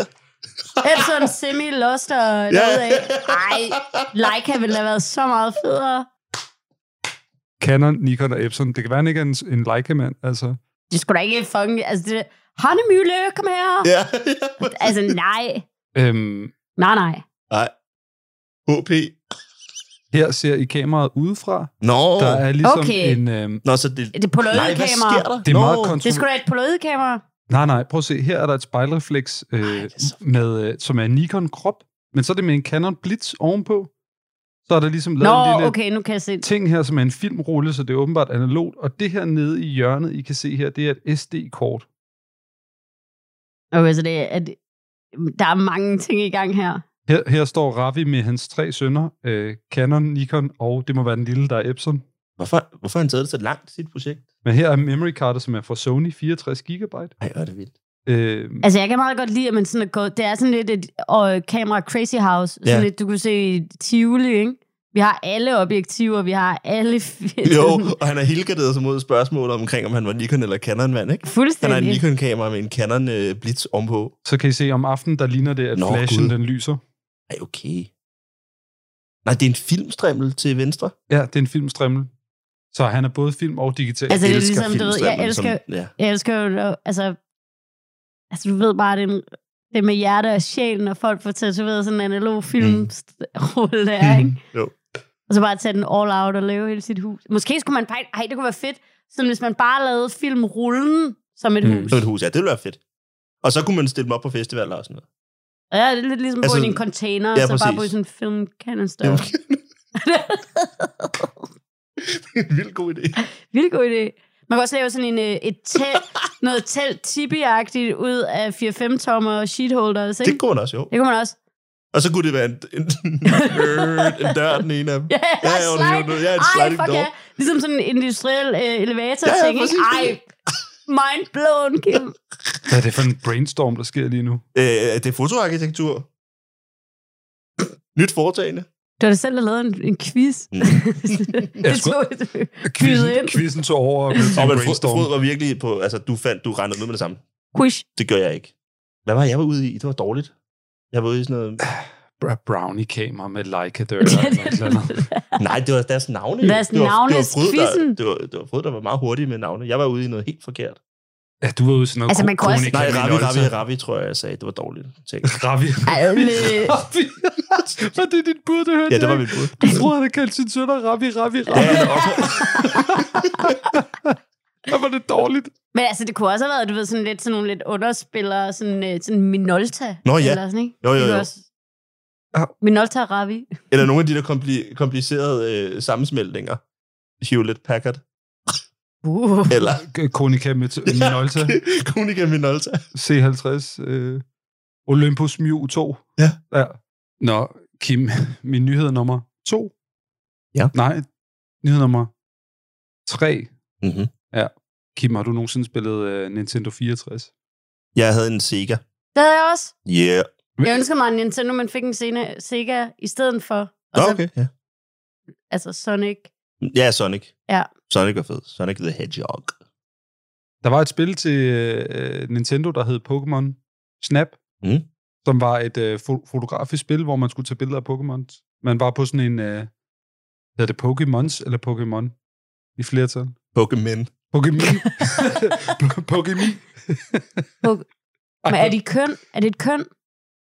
Øh, på, Okay, det skal vi Pokémon. ikke... Nej, Er de ikke nej. kønsneutrale Stop. Pokémons? Det håber jeg. Stop, nu går vi det ud sådan noget J.K. Rowling, jeg ved det ikke. What? Pokémon Snap øh, er et øh, spil, der handler om at tage billeder, hvor man får point efter, hvor godt man fotograferer de her Pokémon. Øh, og det kommer nu ud til Nintendo Switch. Det udkommer originalt i 1999, og jeg glæder mig utrolig, utrolig meget. Altså, det gør du, du glæder dig. Ja, det Har du en Switch? Prøv lige at overveje, altså, der findes alle de her fantastiske spil, hvor at der er kamera med, altså Mhm. øh, GTA og sådan nogle ting der. Nu kommer der et spil, der er dedikeret kun til at være en god fotograf. Men Hvem bestemmer, hvad den gode fotograf er? Det er sådan noget med, øh, man får, der er sådan et pointsystem i det, i hvert fald i det gamle, det er sådan noget med, er den i midten af framen? det vil sige faktisk det modsatte af, hvad vi lærer om Ja. god komposition. Så det skal være, altså, fuck det gyldne snit. Det skal være i midten helst, ikke? Og så er der sådan noget med, om den kigger ind i, i kameraet. Øh, hvis Det er du, også plus. Ja, og hvis der kan være to øh, Pokémon på det samme billede og sådan noget, så er det også ekstra godt og sådan nogle ting. Nå, det er stærkt. Øh, og så er der også nogle gange så er der sådan nogle happenings, for eksempel hvis den spiser noget, så er der ekstra Ej, point. nu, jeg vil vildt gerne spille det. Skal vi ikke næste gang, vi mødes, så spiller vi det? jo. Så, jo, det vil jeg helt vildt gerne. Kan vi ikke få nogen til at sponsore sådan en uh, Nintendo? Switch, jeg tror, jeg tror, du har en, Christian. Tror du, man kan købe en? Øh, Scandin. Kom nu, Kim. På Scandinavian En Photo. photo. Øj, vi fik fryd med på den. Ja, ja, ja. Jeg er også med. Det gjorde, ja, hun har været med siden. Nej, jeg har forstået konceptet nu. Jeg har en Nintendo Switch, så vi kan godt spille. Det skal vi, det skal vi Det gøre. næste hænger, der gør vi det. Ja. Og så livestreamer vi det. Ja, ja, ja. det, det skal vi gøre. Okay. Øhm, det, det var sjovt. det, jeg havde fra nyhederne for i dag. Mm.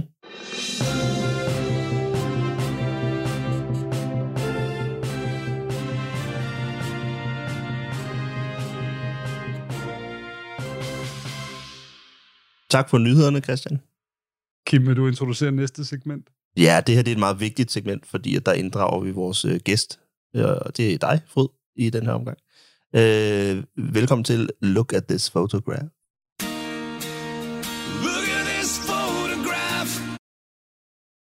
Og Kim, hvad det handler om, det her segment?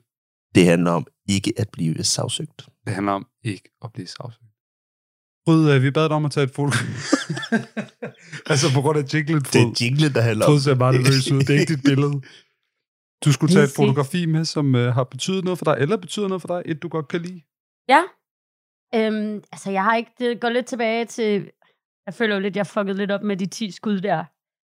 Jeg synes jo, at man burde have et øh, enkelt svar til det hele. Men i det her tilfælde, med hvilke fotografer jeg holder af, er det virkelig svært. Jeg, der er, øh, jeg fik... Jeg, under, jeg underviste på FATA her i foråret med FATA Digital, Yes. hvor at jeg havde nogle virkelig fede elever, og den ene Det er corona-versionen af Fata Morgana. ja, og jeg var den første, så jeg skulle også lige lære at bruge Google Hangout. øhm, men det gik nu meget godt. Og de var, det var utroligt så godt, man alligevel lærte hinanden at kende, selvom man bare var på internettet. Jeg havde en rigtig fed elev, som skrev en meget sød besked til mig bagefter, og så skrev han, øhm, han havde egentlig regnet med, at han brød sig i virkeligheden ikke. Altså han starter den her besked med ligesom at sige, at han brød sig i virkeligheden ikke rigtig om det, jeg laver. det er ret fedt. Øhm, og vi har Ja, virkelig så er vi haft ligesom sådan en intens uge, ikke? Så sådan, om fedt, der er åbnet op, og så læser jeg lidt videre. Men han måtte indrømme, at han var bare blevet så positivt overrasket for øh, den måde, jeg var på, og at øh, han virkelig beundrede, hvordan jeg elskede alt fotografi. Ja, det gør du virkelig. Og det gør jeg, og jeg blev, det gjorde mig bare så glad, at det ligesom var kommet igennem, selvom at manden ikke engang kunne lide det, jeg laver. Eller som udgangspunkt bare tænkte, åh, skal vi have hende? Men det er jo klart, fordi At han det- kigger på dit fotografi, og så kan det være, at han tænker, nu er det sådan noget her, vi skal lave.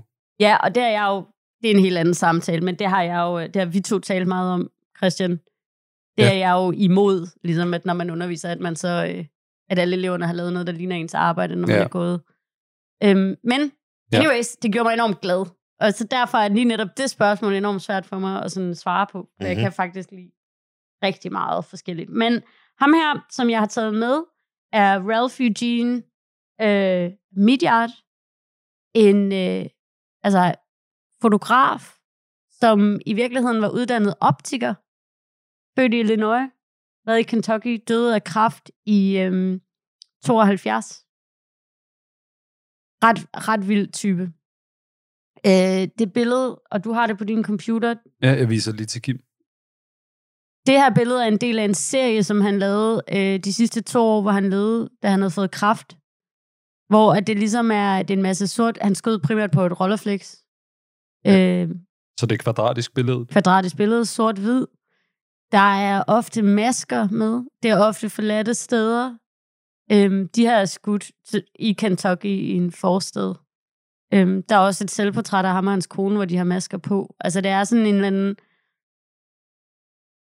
Altså, han er, jeg synes, der er noget, øh, der er noget leg i, så snart du putter en, en maske eller en anden en gimmick ind i et billede, der, der er let aflæselig, og, og måske også nogle gange lidt for tydelig, også i mit eget arbejde. Altså, hvor det bliver lidt for udtalt. Mm. Men fordi at han samtidig, øhm, og det er noget, jeg også, der optager mig meget, skyder i de her rigtige miljøer. Altså vi er på en, en suburban street i Kentucky, og det er en mor og hendes barn, han har givet masker på. Øh, så sker der bare noget helt vildt. Er det ham, der Fantastisk. giver maskerne på, eller hvad? Er det nogle folk, han møder? Det er ham, der og i så- scene sætter okay. øh, billederne. Det er fedt. Øhm, Ha- Halloween-agtigt? ja, meget. Der er også nogle af dem, der er endnu mere Halloween-agtige. Okay. Men også synes jeg bare, at det er fedt, at han er autodidakt, og øhm, bare passion with the vengeance. Altså vise, at man kan nå rigtig langt. Øh, også selvom at man har et dayjob som optiker.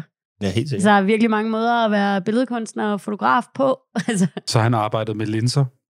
Whoop, chiboop. Ja, ja. Jeg har, jeg har også Velkommen en, til Fotoklubben. Ja, ja. Jeg har en kammerat, der, der, som jeg gik på, øh, gik på grundforløbet i, øh, i sådan noget fotografi, medie, øh, agtigt noget, jeg kan ikke huske, hvad det hedder præcis, øh, på teknisk skole, og han blev optiker efterfølgende. Han gjorde det omvendt. Ja. Han lagde kameraet på hylden og begyndte at blive optiker. Han lavede en omvendt Ralph Media. Ja, det gjorde han. Altså Ralph her, han har åbenbart prøvet først at blive... Han har været i flåden, og så... Altså omkring altså 2. verdenskrig, ikke? Mm-hmm. Og så kommer han tilbage. Altså noget med, at han først prøver at blive øh, tandlæge, og at det så ikke helt kører for ham. Og at han så bliver optiker.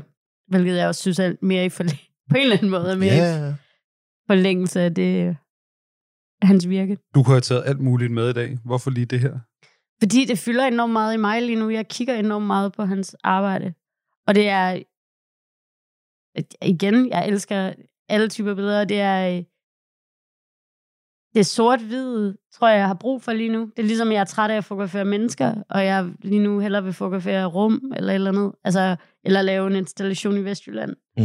Jeg tror også, jeg har brug for lige nu at kigge på noget, øh, noget firkantet sort-hvid fotografi. Mm. Mm. Det er meget simpelt, det her. Ja. ja. Det er så kun et. Nu har jeg lige kun set det ene billede, der du har med. Det, jeg skal kigge mere til ham. Ja. Jeg kender ham slet ikke, tror jeg. Nej, men han også, det er, jeg tror ikke, at i, no, altså, jeg tror ikke i Europa, at han har særlig meget footing. Jeg har Altså, aldrig hørt om ham før. Nej, for mig der er det noget igennem uh, The Camera Club of New York, som jeg ligesom øhm, har mange venner i, der har lært rigtig meget sådan noget obskur. Ja. Men han er dog, trods alt, han er med i en masse samlinger, og han er ligesom blevet anerkendt for hans arbejde. Uh. Er han lidt kult, eller hvad? Er det Ja. sådan noget? Okay. Det synes jeg. Det er et meget dejligt billede. Ja. Det er nemlig dejligt og uhyggeligt på samme tid, og han, samtidig så bliver han beskrevet som the zen master who liked to flip burgers on the weekends. Altså, Okay. han var også bare sådan en family guy, der Mm. boede i en forstad. Så det der med, at han laver de her billeder, der er enormt sådan øh, spøgelsesagtige, haunting, lidt nøjan og smukke, altså det synes jeg jo bare, altså, Mm. vi er, vi er vores eget bedste værktøj, ikke? Jo, jo. Det er det, det handler Jo, om. jeg, jeg tænker, Tilbage til, hvorfor er det fucking lige meget, hvilket kamera, du laver billeder med. Jo, men jeg tænker også på, at jeg tror på et eller andet tidspunkt i mit liv, vil jeg rigtig gerne tro på, at det gode billede bare var det gode billede. Men altså, jeg bliver nødt til at sige, jo mere jeg har været i kunstens verden, jo mere må jeg også anerkende, at den her historiefortælling, der er omkring en kunstner eller en person, den er lige så meget med til at danne myter eller grunden til, at vi elsker ting. Altså, det er altså også med til det. Ja, Så, det så hele man- historien, du har her om Ralph, der er også bare en normal, øh, normal mand, der arbejder med som optiker og sådan noget, så laver han lige det her i sin fritid og går ned med en kone og en maske. Altså sådan, det, det hører jo med til hele historiefortællingen. Det kan vi ikke øh, tage udenom. Det er jo ikke kun billedet, der er godt, det er også... Det er slet ikke det hele, og det er sådan, da jeg opdagede, jeg fik vist nogle af hans billeder, og jeg så opdagede, hvem manden var, Ja. blev jeg jo bare sådan virkelig endnu mere begejstret. Jeg synes heller ikke, at man behøver det. Selvfølgelig skal billeder kunne stå alene på, i et eller andet omfang, ikke? Mm-hmm. Øh, men jeg tror, jeg, jeg, det, jeg, det er jo også, fordi han er visuelt dygtig. Og det er, fordi billederne også er spændende. Ja. Ellers ville det jo være lige meget. Så ville, han ikke, så ville jeg ikke synes, en corky optiker fra Kentucky var så sej, vel? Nej, men, men når, når, det, når, det, når det mødes med et, et fantastisk fotografi, så er det en så er det en fed historie. Ikke? Der, dem er der, altså, de typer der øh, falder jeg også lidt for. Der er jo også de der, hvad hedder den klassiske historie, hvad, Vivian Maia, er det ikke det, hun hedder? Jo. Jo, præcis. Som jo er sådan en klassisk historie om den her øh, øh, fotograf, eller en menneske, der er gået igennem livet sådan, og i forhold til sit fotografi er gået igennem livet ret ubemærket, og Ja. så blevet opdaget post, hvor Ja. ja. nærmest, ikke? Det er det, der er sket, ikke? Men det er også bare, altså det er jo også, hun er, det er jo skide gode fotografier, koblet på en fantastisk historie. Ja, men, men det er jo ligesom om, at 50% af Vivian Meier, det er lige så meget hele den her dokumentar om hende, og historien Ja, om hende, og det her med, at hun gik rundt for sig selv og tog billeder, og så var hun, øh, var hun Men- au pair eller sådan noget, ikke? Og hun tager i øvrigt også kvadratiske billeder, sort-hvid. Ja, ja. Der er en del af dem, der også, hvad hedder han, er ham med- med øgenavnet, Men det er Øh, sådan en... Øh, Fujiman. nej, fu, fu, fu, nej, nej, Fujiman, eller Fuji, Fujiman, sådan en, hvad, jeg kan huske, han var en englænder, Leeds eller et eller andet. Altså, fordi han skød på Fuji-kamera? Nej, Fuji. Fuji. Fuji. Fuji. Ligesom foto. Fuji-man. Leica-man. Nej, men også bare, som også bare øh, væltede rundt. lives in i- the like a house? Bare to, to billeder hele tiden. To bare billeder, ikke? Dun, dun, dun, dun, dun. Ravi, ravi, ravi. Hvor dygtig til det. Ej, undskyld. Kim. Ja, du snakker ind over. Det gør ikke noget. Jeg vil bare sige, at der er jo flere af de der, der, der er flere af de der skæbner, som er Men fede. du er fuldstændig ret, men det er jo også, altså, det er også noget med, hvordan, øh, øh, du ved, jeg sådan, når jeg møder øh, folk i mit virke, Mm. så møder man jo ofte, fordi folk har set ens arbejde før en, netop som elev nede på FASA, en antagelse af, hvem man er og hvordan man er. Og det synes jeg jo, øh, og det er jo det, som, det er jo det, som fotografi gør meget hurtigt. Jeg tror også, øh, jeg tror malerier gør det langsommere, for eksempel. Jeg tror også, du begynder at overveje, hvem er maleren, eller du ved, hvad sker der hos dem, siden de maler, som de gør. Men jeg tror, det tager længere tid, for du er derhen. Jeg tror med fotos, vi går ind på en Instagram-profil, og så siger vi, ej, vi ved præcist, hvordan det her menneske er, der har lavet den her profil mm. meget Mhm. hurtigt. Ikke? Mm. Altså, der er sådan et eller andet i øh, afkodning af billeder kontra den, der tager billederne, som er enormt interessant. Og det er også derfor, at sådan en weirdo der fra Kentucky, han er Mm. enormt spændende for mig. Han er fed. Øhm, Det er jeg sikker på, at jeg skal se mere af ham. Kim, fra en skala 1 til 10, det der efternavn, Meatyard. Ja. Hvor ligger du det henne? Hvor, hvor ligger navnet henne? Mm. Øh, 10. Helt klart 10'er. Det Kød, li- Kødgård. Super godt navn. Jeg ved Ja. faktisk ikke, hvordan... Altså, jeg er sådan lidt uvis om, hvordan øh, amerikanere udtaler, men jeg håber, at de siger meat yard. Ja, det håber jeg også. Meatyard. Kødgården. Meatyard from Kentucky. Han er fed. Klitholmen og Vi skal nok sørge for, at det kommer op et eller andet sted, så folk kan se det. Tusind tak, fordi du tog øh, det billede med. Mm-hmm. Det er et godt billede.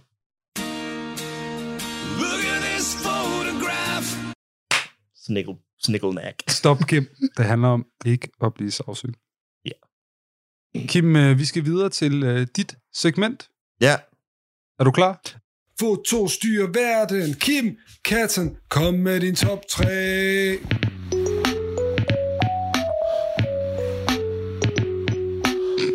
Foto styrer verden. Kim Katten, kom med din top 3.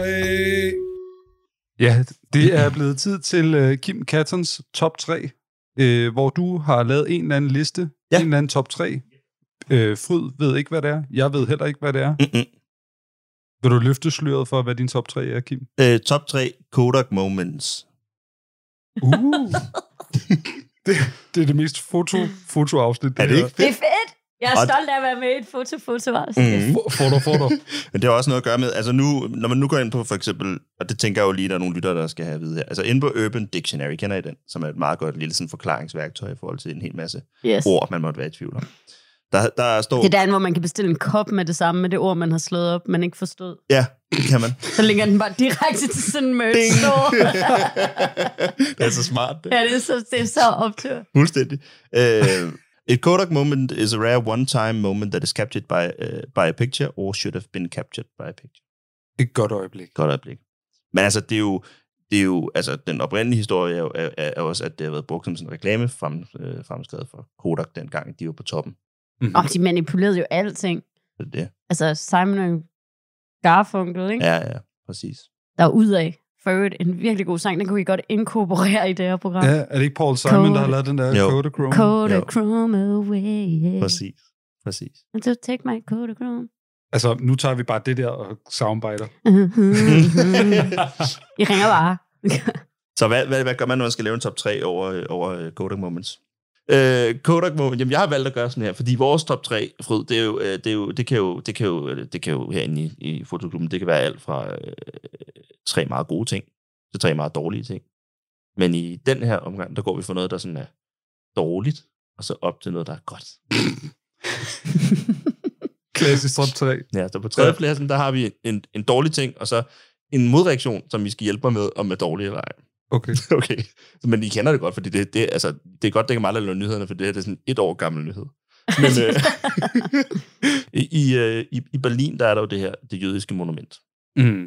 som jo består af en masse store, flotte betonklodser, øh, som det er meget æstetisk. Mm. Øh, men, det, men det står der jo, fordi at det vidner om øh, Holocaust, en tragisk hændelse, hvor 600, øh, 6 millioner øh, mennesker måtte lade livet til et nazistisk, fascistisk styre. Og det er jo noget lort jo. Så øh, det, er et, det er et sted, man bør have øh, respekt øh, øh, omkring. Men der er rigtig mange mennesker, øh, der bruger det til at lave deres egen Kodak Moments. Ja. Og til selfies. Ja. Øh, hvor de ligesom sådan optræder på forskellige iscenesatte måder på det her øh, monument. Det er rigtigt. Folk dyrker, gør sådan noget... dyrker yoga. Ja, eller gør det, hvor de stikker hovederne ud bag de her betonklodser, eller Ja. læner sig op af det, eller står på dem, eller laver split imellem. Eller er direkte ubehagelige, har jeg også set nogle eksempler. Nå, okay. Altså sådan, altså, altså rigtig ubehageligt. Øh, Det er jo virkelig... Altså, sådan noget det, jumping on dead juice og sådan noget. Altså sådan helt, øh, helt hard- hardcore ubehageligt, ikke? Øh, nå, Nu kommer det. Nu kommer det nemlig. Så der er en israelsk kunstner, der hedder Shahak Shabira, der øh, hvad hedder det, øh, tænkte, at han skulle, jeg, jeg må udskamme de her mennesker, der, der foretager sig det her. Øh, opdrag dem. op- Udskæld dem og opdrag dem. Jeg vil udskamme dem. Ja, udskamme dem. Ja. Ja. Shame. Shame! Øh, shame. Øh, så, så vedkommende har, øh, har øh, photoshoppet folks øh, selfies øh, ind i, i øh, gamle dokumentar, dokumentariske øh, fotografier øh, af holocaust øh, offer. Ja. Så de står og ser glade ud og poser, og så er de i virkeligheden i sådan en masse grav, eller... Ja. Øh, Og, hvad, og hvad, hvor er vi henne i det her? Er det en god... Det er vi pro? Nej, nej altså, Hvad er vi? vi? Vi, er i hvert fald imod ideen om, at man opfører sig åndssvagt på, øh, på det jødiske monument. Enig? Ja. Men vi skal Du vil diskutere... vide, om udskamning er god ting eller ej. Ja, det vil jeg vide. Fordi det er lidt, det er, lidt, det, det er, det er et meget, øh, øh, altså det er en, en kunstnerisk frihed at tage sig, ikke? Øhm, det, så, så her der er hende, jeg dyrker yoga med hashtagget et eller andet, yoga is, connect, is connecting with everything around us. At the Holocaust, øh, det var i Berlin, ikke? Så står hun der. Det er det originale billede. Og så har, har kunstneren her ligesom sådan photoshoppet hende ind i en masse krav. Ja. Og ligesom at, at prioritere, hvad, hvad hun potentielt har gang i. Mm. Men det, og det er jo, altså, skal vi jo passe på i forhold til vores øh, store, lange nyhedsindslag Mm-hmm. om Fata Morgana, mm. og hvordan man taler om folk og om ting. I forhold til sådan ordet shaming i hvert fald. Ja, ja, ja. Men, øh, fordi som udgangspunkt, synes jeg jo, at han er rimelig sådan spot on i, at, øh, at det er simpelthen er så fucked up, at folk ikke tager det seriøst. Mm. Øh, den historiske reference. Mm-hmm. Og så samtidig at sådan offentligt udskælde og tage folks billeder ja. Ja. og manipulere dem, Ja. ja. er jo også en helt samtale i sig selv, ikke? Jo, det er det. Det er ikke selv. Jeg synes måske heller ikke, at vi skal komme til en konklusion eller Nej, det behøver måske heller ikke. Men- Men, altså, men- men, jeg må godt lige sige, det er helt sikkert ikke, jeg Ja. vil tage med mig. Jeg har heller ikke... Ja. Det er i hvert fald, altså man kan sige, øh, det tør jeg i hvert fald godt sige, at jeg synes, det er en, en øh, dårlig Kodak moment. Det er i hvert fald altså originalmateriale.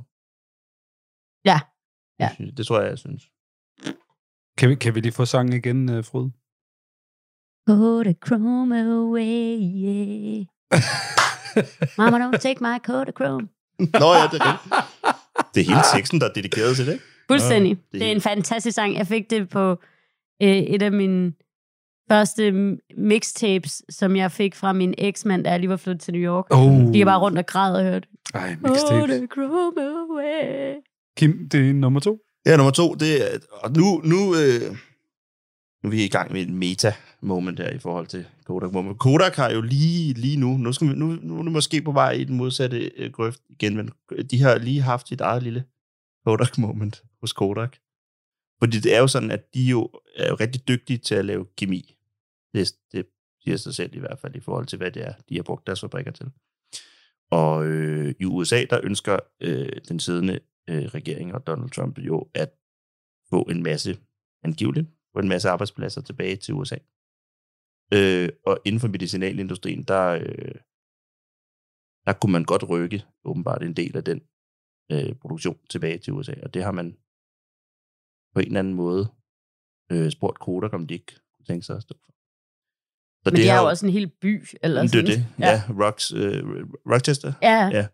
Øhm, øh, så Kodak har, øh, og nu ved jeg ikke, nu ser det ud som om, det er ved at blive rullet tilbage, men altså Kodak øh, stod til at skulle modtage et lån på, hold fast, 765 millioner øh, dollars øh, til, at, til, at, til at iværksætte den her produktion. One billion dollars! Øh, ja. Deres aktie steg fra at have kostet 2 dollars per aktie til 60 dollars per aktie. Ah, det så jeg godt. Og nu stabiliseret et eller andet på sådan 16 dollars øh, per aktie. Så Men, håber jeg, at alle de der papirtyper, som de skilte sig af med for 10 år siden, kommer tilbage igen. Og de skal lave medicin, jo. Åh oh ja, de skal slet ikke De skal lave... slet ikke lave- slet ikke Altså, lave. det betyder ikke, at, at prisen på portra falder, Frode. jeg hader portra. wow, okay. Wow. Øh, så springer du vores program i luften nu. Øh, det kan du Boom! jeg hader... Jeg, Nej, nej, nej. I mit eget. Jeg synes, det bliver lidt af og cremet, og det... Ved du hvad? Jeg gider ikke i vores... Vi prøver at være en familievenlig podcast her. Så går vi altså tilbage til at snakke om Fanta. Jeg gider ikke have, at du siger sådan nogle kontroversielle ting, bare for at provokere. Nej. Men Donald Trump skulle selvfølgelig stikke sine små fingre i Kodak også. Det er klart jo. Det der er lidt spændende, synes jeg. The light så is de har the haft worst. deres eget lille Kodak-moment, og er virkelig blevet hedder på en pedestal og sådan noget. Ikke? Det er lidt spændende, fordi at de jo virkelig tabte, øh, øh, tabte hvad hedder det, skal man sige, sutten for længe siden, da de øh, efter at have opfundet det første digitalkamera nogensinde, synes at det, det var der ikke nogen grund til at hoppe med på.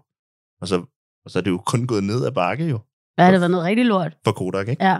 Øh, så det er jo sådan historisk, og nu må vi se, altså jeg, jeg som sagt, øh, kan jeg se, at der sker nogle ting nu, som jeg ikke er helt up to date med. Jeg Øh. elsker, at du var sådan... Hele vores alvorlige indslag handlede også ligesom om, hvordan Kim var lidt bagefter the news at all times. Jeg kan lige ligesom komme videre her. Ja. Åh, oh, men det her... det her det er cirka samtidig. Det er altså, det, det er altså nu, det sker. Øh, okay, vi, vi må se, om de får deres lån eller ej. Men det er også noget 300 nye arbejdspladser, og Kodak op at køre og sådan noget. Ikke? Øh, 300 for en billion. Jamen, det, det præcis. Så det var, den ligger på nummer to, fordi det er også en forholdsvis... Sådan, Det var en øh, stor en. Nu er jeg virkelig spændt på... Øh, Ja. Nu kommer det gode. Øh, Skal vi lige have jinglen igen? Mama, don't take my Kodachrome. Mama, don't take my Kodachrome. Mama, don't take my Kodachrome away. Yeah.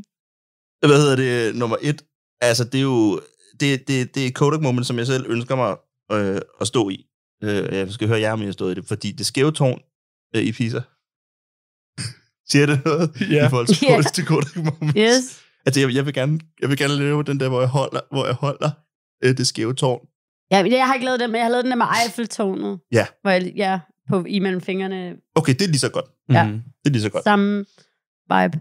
Og så altså nummer et, det er, det er, det, det er bare et ønske om, at det vil, jeg, det vil, jeg, vil, det vil jeg gerne opleve. Men er det ikke også i orden? Jo, det Altså, at, at det skæve tårn bag historisk... Øh, synes vi så ikke, det er i orden? Øhm, jo, altså jeg har utrolig mange traumer omkring øh, det skæve tårn i Pisa, fordi at jeg engang øh, skrev pita i en krydsord. Og pizza og alt det der. Skal du pizza? Jeg skrev pita, Det skæve tårn i pizza. ligesom, ligesom pitabrød.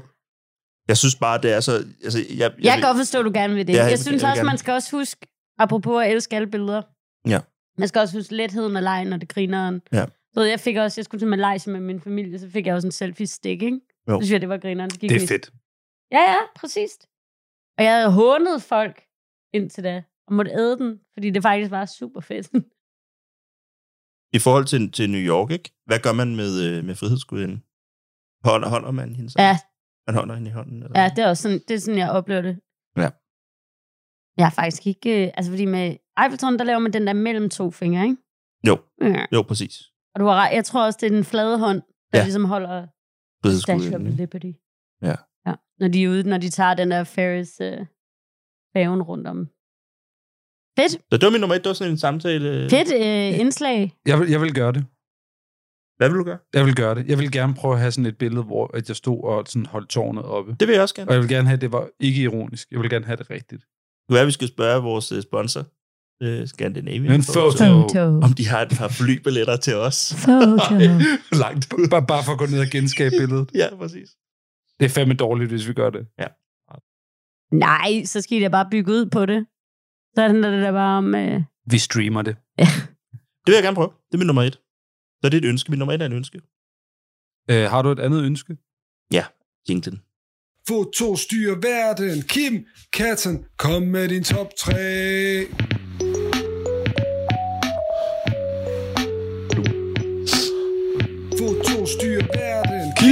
Katten, kom med din top 3. Tak for den der top 3, Kim. Det var også lidt, jeg vil lige hurtigt sige, øh, til, til, hvad hedder det, til det foreningsmøde, vi var med til ved valg af ny bestyrelse osv., der var der jo en, uden at nævne navn, som havde en Wu-Tang Clan øh, t-shirt på. Det var jeg glad for. Det var jeg også. Den værdsatte jeg også i alt. Du lagde mærke til den Ja, også? det gør ja, ja, det er godt, ikke? Den var sådan lidt slidt og sådan Ja, en god fedt. måde. Ja. Ja, det er en måde at høre stemmer på, det er at have Wu-Tang gear på. Det er det. Wu-Tang is for the children. Øhm, fra Kims dejlige researchet top 3. Øh, Frød, jeg kan jo rigtig godt lide, øh, normalt når man laver en top 3, så er det sådan noget, det her er, hvad jeg synes. Men Kims top 3, det er mere sådan noget, nu skal vi lige tænke og debattere og snakke. Det synes er jeg meget virkelig- sympatisk. Ja. Tak. Jeg var nok også gået til den med. Nu skal I høre, hvad jeg synes er Hold the kæft. most dope. Jeg har haft nogle mere, jeg har haft nogle strammere top 3, det vil jeg sige. Men Du skal bare fortsætte. Jeg gør lige præcis, hvad det passer mig, Christian. Vi er ved at være ved vejs ende, men øh, før vi øh, smutter for i dag, så øh, har jeg spurgt dig, Fryd, om du ikke vil komme med en anbefaling til vores kære lyttere. Ja, og meget sådan apropos det, jeg lige sagde, så hørte jeg klart det som, at jeg ligesom øh, altså, øh, skulle komme med et godt råd. Ej, jeg ved godt, hvad en anbefaling er, men jeg tror, jeg har tænkt over det på den måde. Øhm, Altså, Måske- hvad, et godt råd, hvad mener du? Sådan, øh, drop din kæreste, eller øh, spis mere ingefær? Eller? al- altså, jeg troede jo faktisk, det her var lidt mere sådan en masse monopolet-agtigt. Åh, hvor blev du skuffet? Øhm, slet ikke. Slet Nå. ikke. Meget bedre. Det, som jeg har tænkt, var, at øhm, kvæg alt det, som... Nu går jeg ud fra, at de lyttere, der ligesom øh, er på jeres radar, og så folk, der godt ved, hvad der foregår i miljøet og sådan noget. Og jeg har tænkt rigtig meget over, at jeg synes, at øh, en anbefaling, som jeg, noget jeg selv ligesom har gjort rigtig meget de sidste par måneder, der har været rigtig latterlige, det er ligesom at have mindst en time om dagen, hvor jeg er vågen, hvor at jeg ikke siger noget. altså, og det har jo nogen måske også bare, men det havde jeg ikke. Altså, der var telefonen kimet, der var bare sådan hele tiden, jeg skulle hele tiden have ting ind og sige ting ud, og det har bare været vildt voldsomt på en eller anden måde, og så var jeg bare sådan noget, okay, jeg er nødt til at lave en stille time en gang om dagen. Jeg må godt sidde og arbejde på min computer, jeg må godt gøre ting, men jeg må ikke, telefonen ringer, nå. Altså, hvis nogen kalder på, nå. Altså sådan, hvor jeg virkelig prøvede at udøve det. Måske min egen lille sådan sendmaster-teknik, for ikke sådan at øh, tabe alle følelserne på gulvet. Ikke meditation, bare stilhed. Nej, for det kan jeg ikke finde ud af. Det gider jeg overhovedet ikke beskæftige mig med. Men jeg, altså jeg kan meditere bedre, når jeg får lov til at sidde og lave øh, noget arbejde eller et eller andet. Men det der med sådan at sige, okay, men jeg må ikke telefonen smider jeg ind i et andet rum, og sådan, altså, ligesom kiggede ikke på min mail i den der time. Lavede ligesom bare noget. Og var stille. Og det har bare været virkelig godt. Så det vil jeg anbefale folk derude, der måske også har øh, en masse følelser, de ikke rigtig ved, hvordan de skal behandle. Det er en god, øh, altså det er godt råd. Det er jo sådan noget, man, man kan, altså som der bliver ordineret for, i de her øh, tider jo. Sådan noget stillhed og lave ingenting. Og sådan. Det forstår jeg udmærket. Det er godt. Det er godt. Det, Men det er ikke at lave ingenting. nej, nej. Det må folk Nå. selv styre. Nå ja. Ej, Jeg siger ja, ikke, at folk skal gå ud og gå en, en tur og ikke altså, gøre noget. Jeg har siddet, jeg er ved at lave en ny bog, så har jeg siddet og brugt, det har ligesom været den tid på dagen, jeg har siddet med det. Okay, but, ja, okay. Ja, altså det, altså, det må folk selv styre. Men det der med bare at holde kæft. Dejligt råd. Det kan jeg godt lide. Jeg har ikke lyst til at sige noget nu. Men det er heller ikke. Jeg, jeg skammer mig nu. Andet end... Øh, Jeg har ikke lavet andet end at snakke i, i to, to og en halv time. Det er derfor, det stopper nu. ja, det stopper nu. Men så, nu skal jeg tusind holde tak, fordi kæft. I vil have mig. det har været øh, rigtig fedt. Ja, du skal videre. Jeg skal videre. Vi har faktisk jeg holdt på dig lidt for længe. Ja, du skal videre. Du skal videre. Der er travlt. Der er Hold- nu travlt holder i biksen. det er bare din måde at sige hold kæft på. Ja. Fryd, tusind, tusind tak, fordi du gerne vil være med i fotoklubben. Ja. Og tak til dig, Kim, fordi du vil være min medvært igen i det her afsnit. Selv tak. Øhm, Det er jo altid, kan man sige. man kan finde vores afsnit på fotoklubben.dk. Giv os gerne en uh, anmeldelse i iTunes, eller hvor end du lytter til det. Det er jeg glad for. Mm. Og tak til vores sponsor, Scandinavian Photo. Photo. Vi ses i næste afsnit. Vi ses. Fedt. Du må gerne snakke, vi kan sagtens klippe det ud også. Uh. Du må gerne snakke. Nu skal du holde min kæft. Ej, hvor godt, mand. Fedt. Ej, tak fordi at du øh.